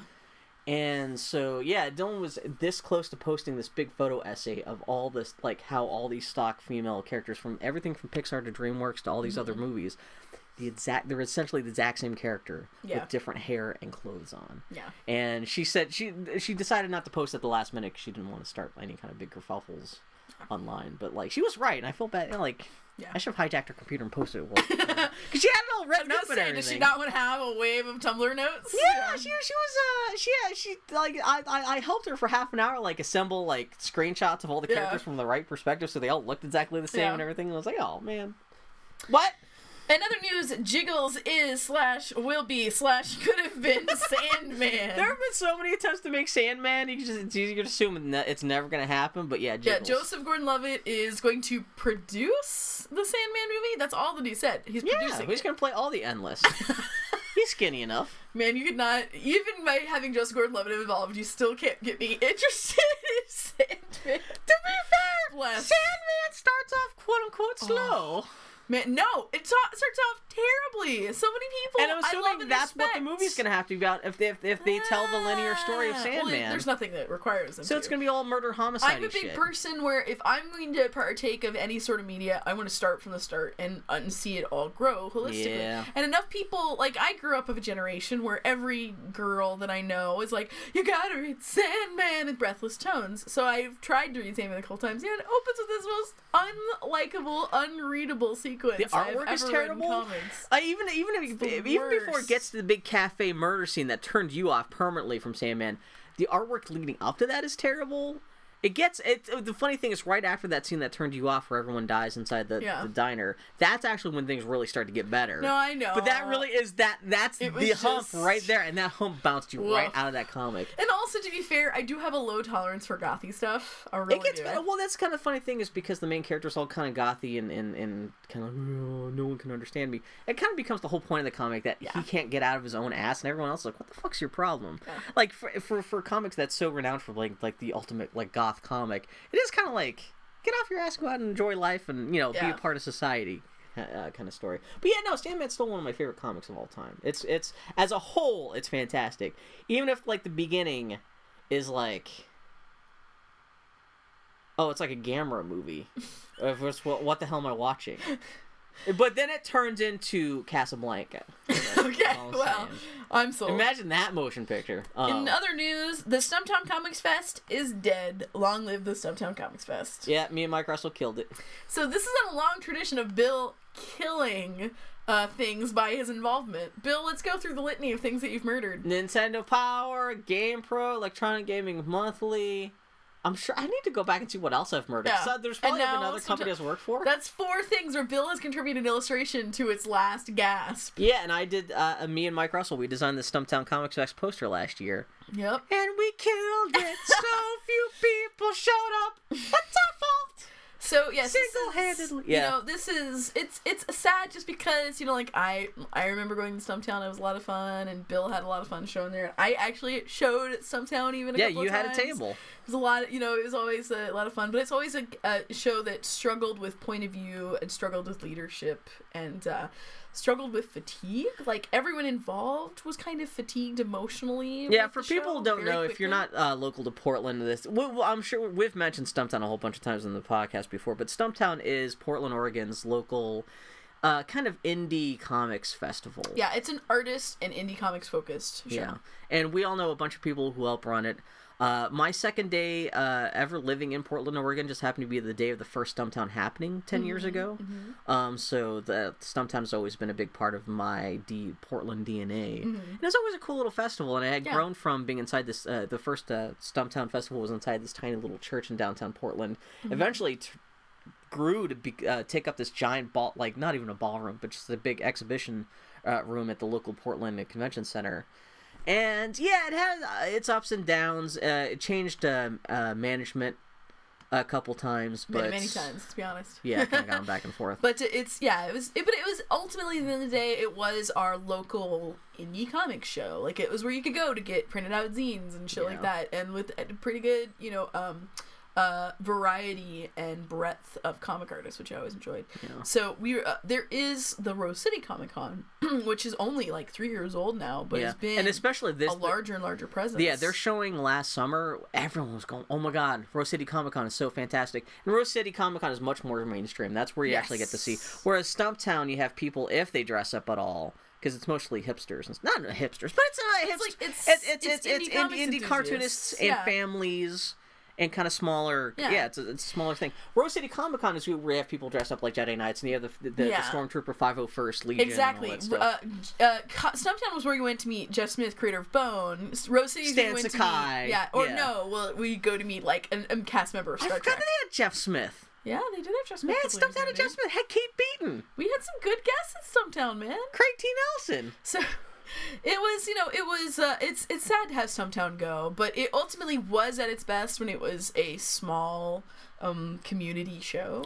So what's exciting is that uh announced like very very recently like this weekend they announced the uh, Linework Northwest. And uh, Linework Northwest will be a very very small like 40 table max um I think just one day artist and indie com- alt comic show. So that's nice. As much I did enjoy Rose City, but it felt like a pop culture show with an artist alley on it more Yeah. than it felt like a comic show to me.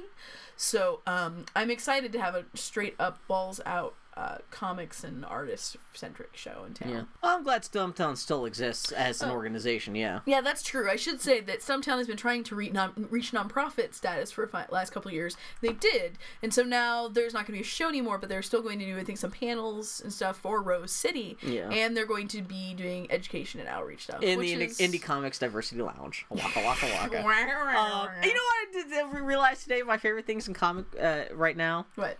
Are when Kate Beaton draws her parents. her little eye- lines that she put underneath her mom's eyes Yeah, kind of make her look a oh, little tired. so good, It's the so good. Any, I forgot. Uh, every holiday where Kate Beaton goes back to home Yeah. is always a fucking treasure trove of comic genius. Of Yeah. just her, her comics about her parents. It's is the always best. Just, you think they get redundant because she does comics like every major holiday season, Christmas, Easter, whatever. She goes into going home and like writing comics about her family. But it's, just It's like, always great. Well, it's like you could say the same thing of Maria Bamford making jokes about her family would get old, but it Yeah. never does. Speaking of, do you follow Maria Bamford on Twitter? no. So she posted the other day her entire family for Christmas got these animal suits. so Did she get them for them. I don't know how they got them, but she Oh, posted how these Christmas story, yeah. of of her in an animal suit, and then there's this other great picture of her mom and her dad standing in the kitchen, and I think her sister's husband just standing in the kitchen in these animal suits. It's the best thing I've ever seen. Oh, it made me laugh out loud. God damn it. The burgeoning furry in me uh, wants to find those pictures now. Yeah. Uh, the return of Stray Bullets. The first four issues are free on Comixology. New issues start up again next spring, and a 1,200 page omnibus collecting everything up to and including the first new issue will be released as well. Yeah. Did you ever read Stray Bullets? I have not. Pitch It's me a- on Stray Bullets. I was stupid enough to put a Hershey's Kiss in my mouth. Right. Bill, tell me about it at length. Stray Bullets is beautiful. Here, Well you, you you you chew your candy, and I'm gonna tell a sad confession. Shame on me. I have a month and a half, maybe even two months worth of comics sitting at home in a pile waiting for me to read. I feel ashamed. You have to do something amazing at work so you get fired. And you have There you go. Just do nothing but spend There a month reading comics. No, Stray Bullets was a comic book that started off about 20 years ago in the mid 90s by David Lapham, I think his name was. Won a whole bunch of uh, Eisners and stuff. It was this black and white uh, crime noir comic Ooh. about this girl named Virginia Applejack. In the summer of 1977, she witnesses someone being murdered in an alley right after a viewing of Star Wars.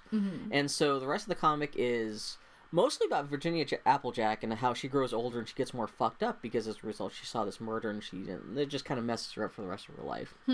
And uh, how it leads her to go off on these weird flights of fancy and her parents. I don't think she ever confesses to anyone that she saw this murder mm-hmm. because I think the murderers tried threatened to kill her if she ever talked. So hmm. she's been living with this her whole life.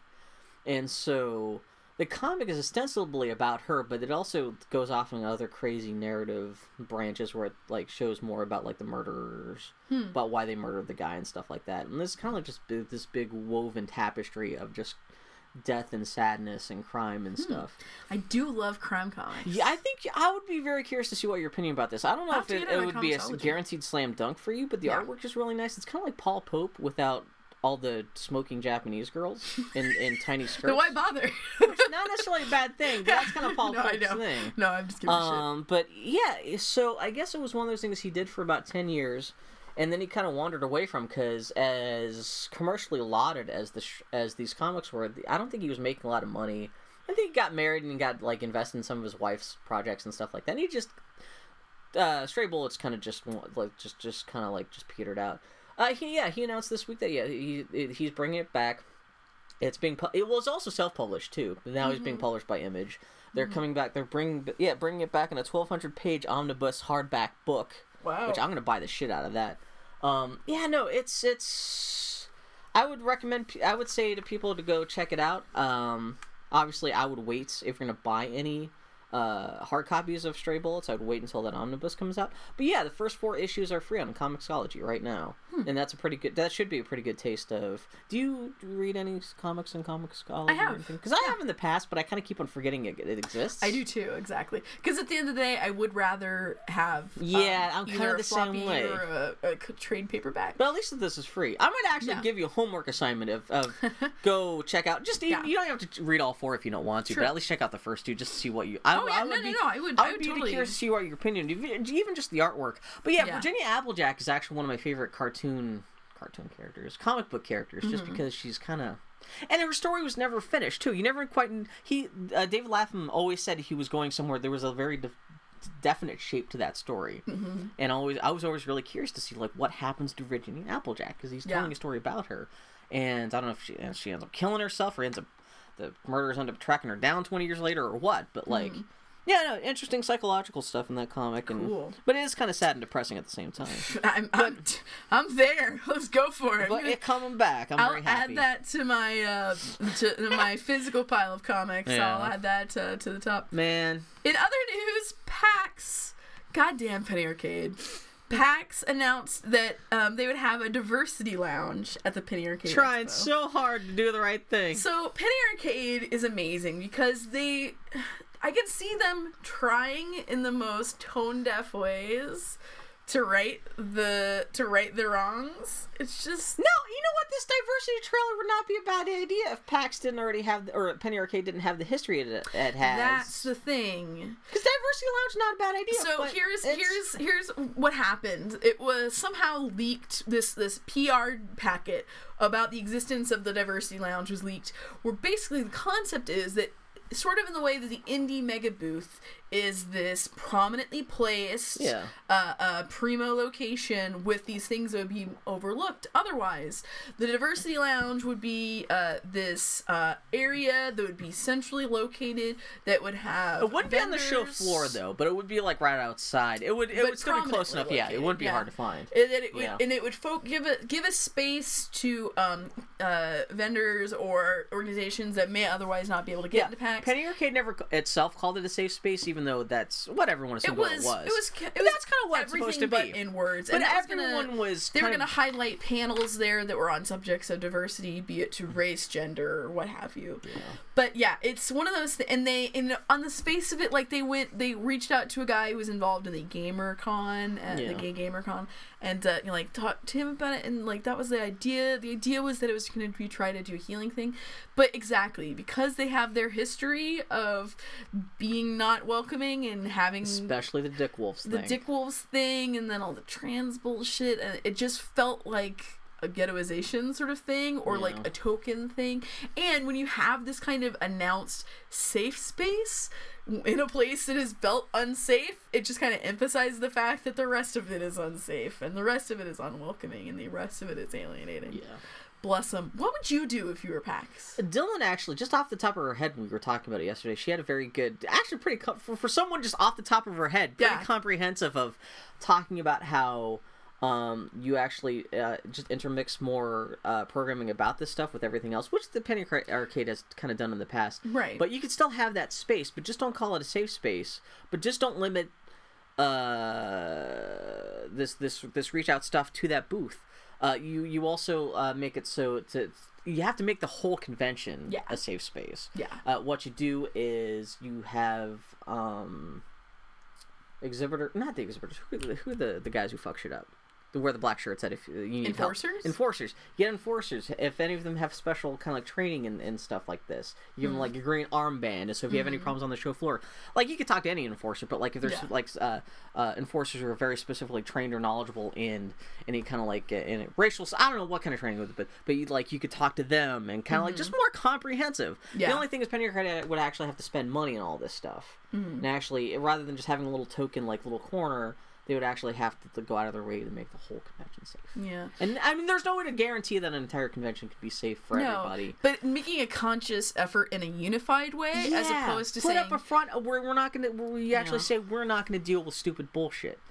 And there are so many dipshit white, straight white guys at Mm-hmm. PAX. You have to. yeah. You might you may alienate some of those guys, but that's the price you pay with having. But what's funny is a that safe con. Literally, the first thing that my friend Yonaman uh, said was like, "Well, where's the where's the diverse Where's the lounge for my, me as a straight white guy?" Yeah. And like, like he said that as a joke, and the next tweet on my feed was a screen cap of someone ex- saying exactly that. Exactly. Yeah. It's like in a there's so much way. fucking straight white entitlement at a PAX. It's ridiculous. Ugh. And and even aside from trying to make, I mean, to be fair, at PAX, women and minorities are in the way minority, Yeah. and so actually doing all this, this this would be a huge. Uh, investment of resources just to make what is an exponentially a very tiny minority feel welcome, but it's worth it because it's they're gamers. Mm-hmm. You should there's this shouldn't be just well just because ten percent of the population at PAX is, is female or whatever. I, I don't think that the state the, the ratio is actually that low. I don't know. That's not what I felt You are as the a only woman. woman I've ever even seen in Seattle. no, no, actually, no, actually, you go to PAX. That was there's actually surprised there's actually a lot. Of, but I'm just saying, but in terms of like sheer proportion, uh, even at PAX, like the, the the ratio between straight white guys and if you were to combine all the, the, the women and minorities together, it's it's it's still pretty. It's probably like a 70-30 uh, split. Uh, that was what was really surprising being at PAX was that even after I figured that after all the garbage that I would feel like there would be a conscious less of a w- woman's presence, but maybe it was like people were like me were like, well, I can separate Penny Arcade from PAX. And Yeah, blah, no, blah, there's a lot of women this year. Yeah. Man, I was really surprised actually. But they did um, have a lot of uh, minority friendly, like a lot of gay, lesbian programming and stuff this year, yeah. which seemed to be only like they may have only put that much on there to kind of help make up for the fact that they've had problems this year. Um, I don't know. It's it's it's a big fucking mess. um I, I almost I almost kind of wonder if the 2014 isn't the year that Mike and who's the other guy? Uh. Mike and Larry, just say fuck it. Well, what was surprising is that and you didn't put this on your uh, Geek Week notes, but Penny Arcade did shutter some of their uh, extraneous stuff over Oh, the last couple of weeks. Yeah, like most notably, they're not going to do Penny Arcade TV anymore, and at least not for non Penny Arcade properties. And they closed the Penny Arcade report. Oh yeah, I saw the Penny Arcade, and like no one ever, uh, uh, uh, Ben Kuchera never said whether or not he was fired or let go or for like what happened. But yeah, I wonder. He made some sort if of. Penny Arcade's kind of winding down a little bit. he made Ben Kuchera, Ben did make some sort of comment on Twitter a while ago that was like, uh, the reason why I'm not worried about the situation is that when I saw smoke in the plane, I had my parachute ready, like that sort of thing. Oh yeah, okay, you know, that sounds. Uh, but it's like, well, I mean, when you think about it, like the Penny Arcade, they've got to be hurting to some degree. Like they did the whole Kickstarter thing, they're not going to be able to do that again. No, if they do a Kickstarter this spring, they're gonna get fucking torn apart. By And, people. like, they- people were already grumpy a year ago, be, even before all this shit started. Yeah. Yeah. And that was like they did that Kickstarter because one of the many reasons why they did it is because it was harder and harder to get ad- advertising revenues the way they're used to. Yeah, now like- you're actually gonna have advertisers who may actually be considering not, not a ton of them, but there, there's there's gonna be people out there gonna say I don't want to advertise with Penny Arcade yeah, anymore. yeah. And So uh, it's yeah, and those it's- those conventions are fucking expensive, and they, they've grown those ex- those conventions so much. Like there's a convention like every three months now because you've got the Australian convention, you've got PAX East, you've got PAX. Mm-hmm. Do they have one in Europe yet? I know but they've been talking about it for a while. I don't think that's gonna happen now. I- Like I said, this I don't this, know. I think the I think the conventions I imagine have to be to some degree like um Child's Play, where they they have enough legs and enough power behind them that they may be able to work even independent. supposedly Mike and Jared didn't show up at Po- Child's Play this year. This is the first year they didn't even show up at that. Oh really? Yeah, I like didn't know about like that. Hmm. I think they had someone else hosting this year. So they were like this. I mean, this is also like they've been trying to lay low for the last six months. Yeah, bless. And this breaks right before See, Christmas. I I have I very consciously removed Penny Arcade from my diet after PAX. yeah. um I had uh, you know I, I read the comic and I um, I enjoyed actually Penny Arcade Report just because I liked even if when Ben Kuchera sometimes annoyed me I liked the idea of this small but thoughtful reporting Yeah. on gaming and, and curating the best of news. And somebody's not beholden to advertisers or anything like that. and I really There's liked it as a multiple reasons to why to like that. Yeah. That was the hardest thing actually to cut from my diet, and I was, I was kind of like, I'm glad the Penny Arcade Report just closed because I don't miss it. I don't feel like I did anymore. yeah, but uh, yeah, it was weird. It was funny to um, even though I haven't been engaging with Penny Arcade at all, Yeah. it was weird how much it hurt to read about the whole diversity lounge thing again. I'm like, I'm surprised I can still be these mad at these guys. Yeah. And just like, because mostly I just feel like. In a way, even though they're internet strangers, they're internet strangers have been a part of my life for long enough that it's kind of like They're, you part, can't help. they're such a founding member of the internet as we know it, as far as like the kind of gamer geek kind of culture. comics community yeah, lesser the co- degree, exactly. Yeah, not just know? gaming stuff, but comics. Like, yeah, It's it's weird. It feels like a weird sort of personal betrayal in a Mm-hmm. weird way, and also because PAX is so important to me. Like I've met some really important people because of PAX. People who are fundamentally a part of my life now. I got to be really weird at the guy who wrote the music for Gone Home at PAX. um, Be nice to Chris Remo. No, so, but like I um, mean, but you, but as a woman who your first experience with PAX, you got groped. I mean, you, you have a very personal stake in this game in terms of like making PAX safer, It's and they haven't really done that yet. Yeah. I mean, they've made they've made overtures, but like in the face of oh man, I hear Annie. I'm going to tell you what happened about your life. I'm going to explain it to you, but you know, no, um, Yeah. I'm to no, but it's it. like it's weird because also PAX did serve even though I, I couldn't help but feel like a lot of PAX wasn't for me. PAX did like fill a very particular part of my diet as a gamer, like meet a very particular set amount of my needs because I am kind of a mainstream gamer and for the most part and things like you know Geek Girl Con and all that sort of stuff, they're not necessarily catering to the audience, the audience of me necessarily. Yeah. So I could at, at least PAX was broad enough that I could find things for me there where a niche show won't necessarily do that. You got to be the first person aligned for the pa- for the goddamn Last of Us yeah, panel. exactly. The It's first like- person to like sandwich her ass down into the seat for the Last of Us panel too. So yeah, it's like, like, that's yeah. this it's sort of stuff that's important to me, and it's just like Ah. it's weird to think that that's you know I just can't I, I can't in good conscience interact. I guess it's, it's it's hard to even be angry at Penny Arcade as much as just like disappointed, Disappointed, and exactly. not even disappointed in the way you're like intentionally like leaving me behind, but it's where like you kind of feel like everyone's outgrowing Penny Arcade. Yeah. That's what it boils down to. Yeah. Anyway, in other news, uh, Journey into the West, Journey to the West trailer. What is this, my friend? Journey to the West. I had no idea that this was coming out. It's already been in China earlier this year, but it's coming out in the United States sometime next spring. Is Journey in the Monkey? West is the next. What's it? Is it like Story Monkey? Spring Monkey? Story of Monkey? No, well, it's based off of the story of the that that is from the, the story of the West, the the Chinese tale. No, story of the West is the next Stephen Chow movie. Stephen Oh. Chow of Kung Fu Hustle Yeah. and uh, Shaolin Soccer. I had no idea this movie even existed, and you have to watch the trailer because it is even for a Stephen Chow movie. It's like, is this real? what the fuck? It's filled with terrible CGI. that guy's out of his gut, but it is based off of, and it sounds like this may be the first in the series of movies because the like the Yeah. Journey of the West is like shitload of characters and stuff. Like you can make a thousand movies out of that shit. But yeah, I just want to make a note of that. That, that the, the the the first official Western trailer has been released for that, and it's just it's batshit bazonkers.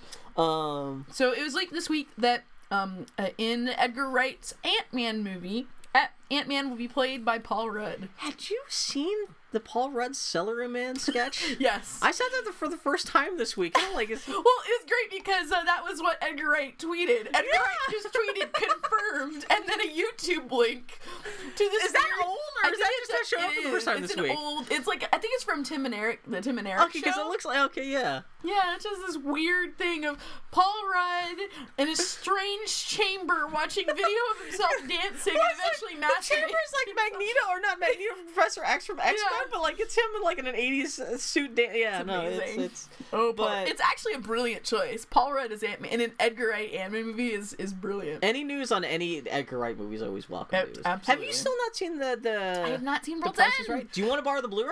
The Price is Right. Yes, I would actually, if you don't mind. It has all three movies in it. um, I uh, when we were looking at movies to rent, let me double check to make sure I put the disc back in there though. when we were looking at movies to rent and watch the to-do list, uh, we almost watched The World's End. The World's End may be my favorite. Oh, you almost got a free Pee Wee's Big Adventure. On top of it. You want you want to No, borrow Pee Wee's all Big. Adventure? Here, No, The World's. End may be his my favorite uh, Edgar Wright movie. really? Uh, because it's kind of more sad and fucked up than his other movies. You'll you'll see why when you watch it, but it, it's it's it's actually and it's kind of nice role reversal for Simon Pegg and uh, Nick Frost. Yeah, that's where it's not the exact same dynamic and Yeah. yeah, Paddy Considine, his big old mug. The girl in the movie, she's cute. She got one eye bigger than the other. She's the orange kitten of English women. you'll see when she shows up. You'll see what I'm talking about. It's got a Yeah. good soundtrack.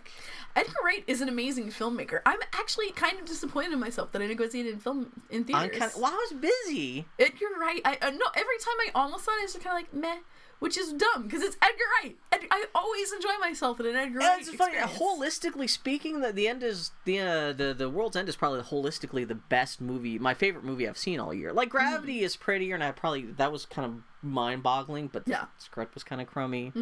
Whereas like Edgar Wright, you get you get the funny stuff, you Yeah. get like it's nicely shot. Oh, speaking of, before we wander Oh, you need to get beer. be- Serious. I know it's a stereotype. Before you watch The World's End, it's a movie about drinking beer. You should get some. Get some I- fucking that's what happened. That's actually a good movie to get drunk to. Oh Like, yeah. man, can you watch it and try to keep up with their pub crawl? You can. You might want to just sip instead of drink a whole beer. Because imagine part of it is a montage. Because also the movie's only twelve. Can you drink twelve beers in two hours? Yeah. Then you should do it then. Bill, I am an Irish person.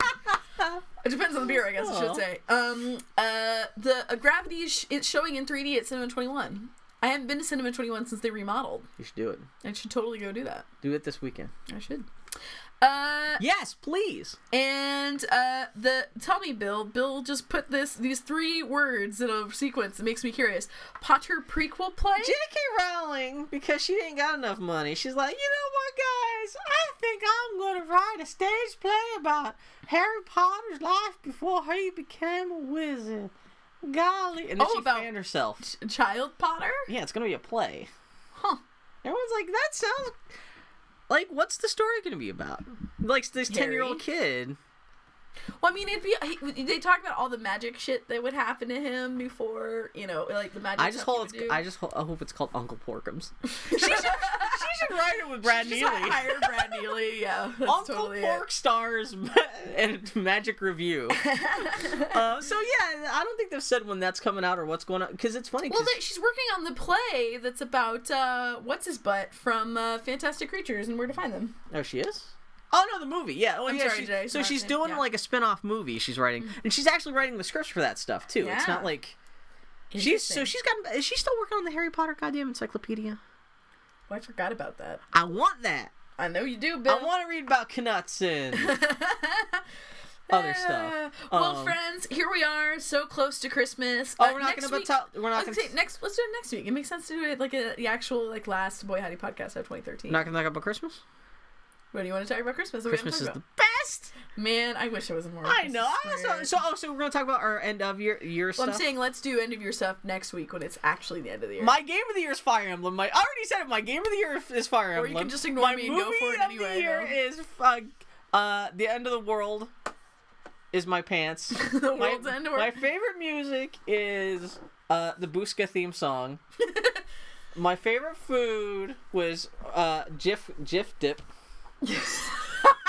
no, next week we'll do like yeah, we'll do. Uh, Yeah, because I don't think I can pick a game of the year, but I can probably Well- pick my favorite games. Um, This will give us a year or so if we want listeners to like submit. Oh, yeah, own favorites please, stuff. uh, Are- do you just want to do games? You don't. You don't do no, I like. can do everything. You, oh, you, you had mentioned earlier that you uh, we could do a year-end favorite stuff. yeah, because I can do general, talk but about my favorite books of 2013. Though it's one. my so other it's- stuff. yeah. My favorite TV show, Orange is the Bill, New Black. Stop! this is literally what we're gonna do next week.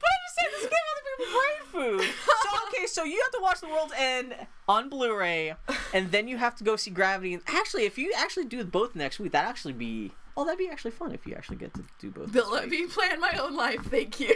I'm just saying. Uh, I will watch Emerald Lagasse Vampire Hunters. don't even know what you're talking about. the Gemma Arterton. Oh, Byzantium. Bones. I would not no, call no, that the. Witch Hunters. Oh, Hansel and Gretel Witch Yeah, Oh, I'll Christ, watch that that. come out in 13. I'll watch Lion in Winter, the best movie by Dead Guy in 2013.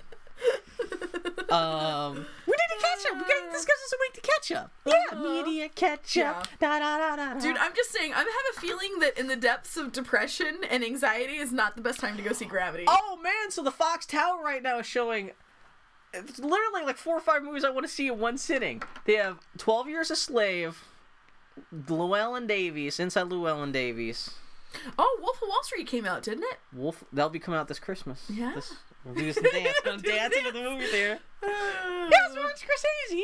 Yeah. Saving Mr. Banks. Yeah. I want to watch uh, 12 Years a Slave and Saving Mr. Banks back to Did back. you see the Onion film standard review of 12 Years a Slave? No. As soon as we finish this, Is it Peter K. watch Rosenthal? It's really fantastic. Peter K. Rosenthal is my favorite film critic working today.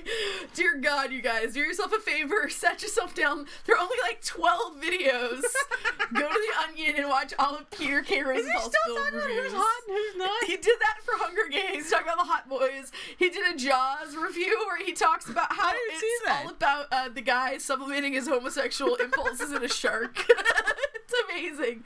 But uh, no, Oh, I, I'm actually excited because for Christmas Eve, a friend of mine, um, I'm uh, acquaintances with the folks who run the Hollywood Theater. And so I got invited to their uh, Christmas Eve potluck. And uh, at the Hollywood, so we're all gonna, all these folks are bringing all these food, and we're gonna watch a screening of The Grinch on at the Hollywood, and uh, they're also showing uh, National Lampoon's Christmas Vacation, which I've never seen, I've never seen the whole thing. I've seen bits and pieces. but I may actually bail before that. But it'll be great to watch The Grinch on, uh, you know, What was my list of secret best cr- holiday Christmas movies? It was Brazil. hmm I added Casablanca and Empire of the Sun, which actually take place in the same month, December Casablanca 1941. is is that a Christmas movie? No, but it does take place in December.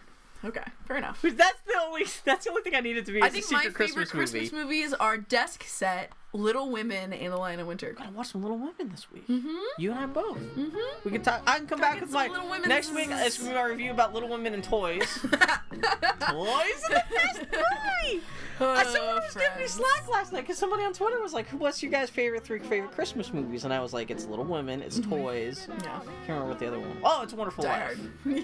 Fuck Die Hard. I like Die Hard, but everyone's know, like, I. "Did you guys know that Uh, Die Die Hard's Hard's a Christmas movie?" Edgar Wright was like, "Oh, Edgar Wright, don't go there." um, Well, friends, we hope you have a very Merry Christmas. And if you don't celebrate Christmas, uh, just send all of those seasonal thoughts towards us as we freak out. praise Saturnalia. oh, and the Doctor Who's gonna die this week. He's gonna be replaced with Angry Doctor Who. That's right, friends. If you know what that means, Bill started talking about Doctor Who. This was the Boy Howdy Podcast, or at Boy Howdy Podcast on Twitter. BoyHowdyPodcast.com is our website. You can use our contact form. Um, I'm on Twitch as Panuti. I'll be fucking around over the next couple of days. yeah, spend your Christmas break watching Annie Free the Slave. Oh, wasn't that White Christmas?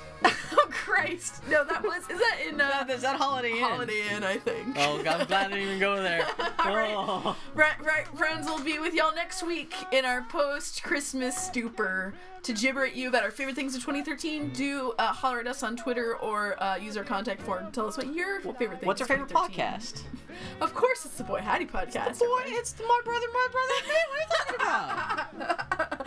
All right, y'all. We'll talk to you next week. Take care, guys. Merry Christmas. Merry Christmas.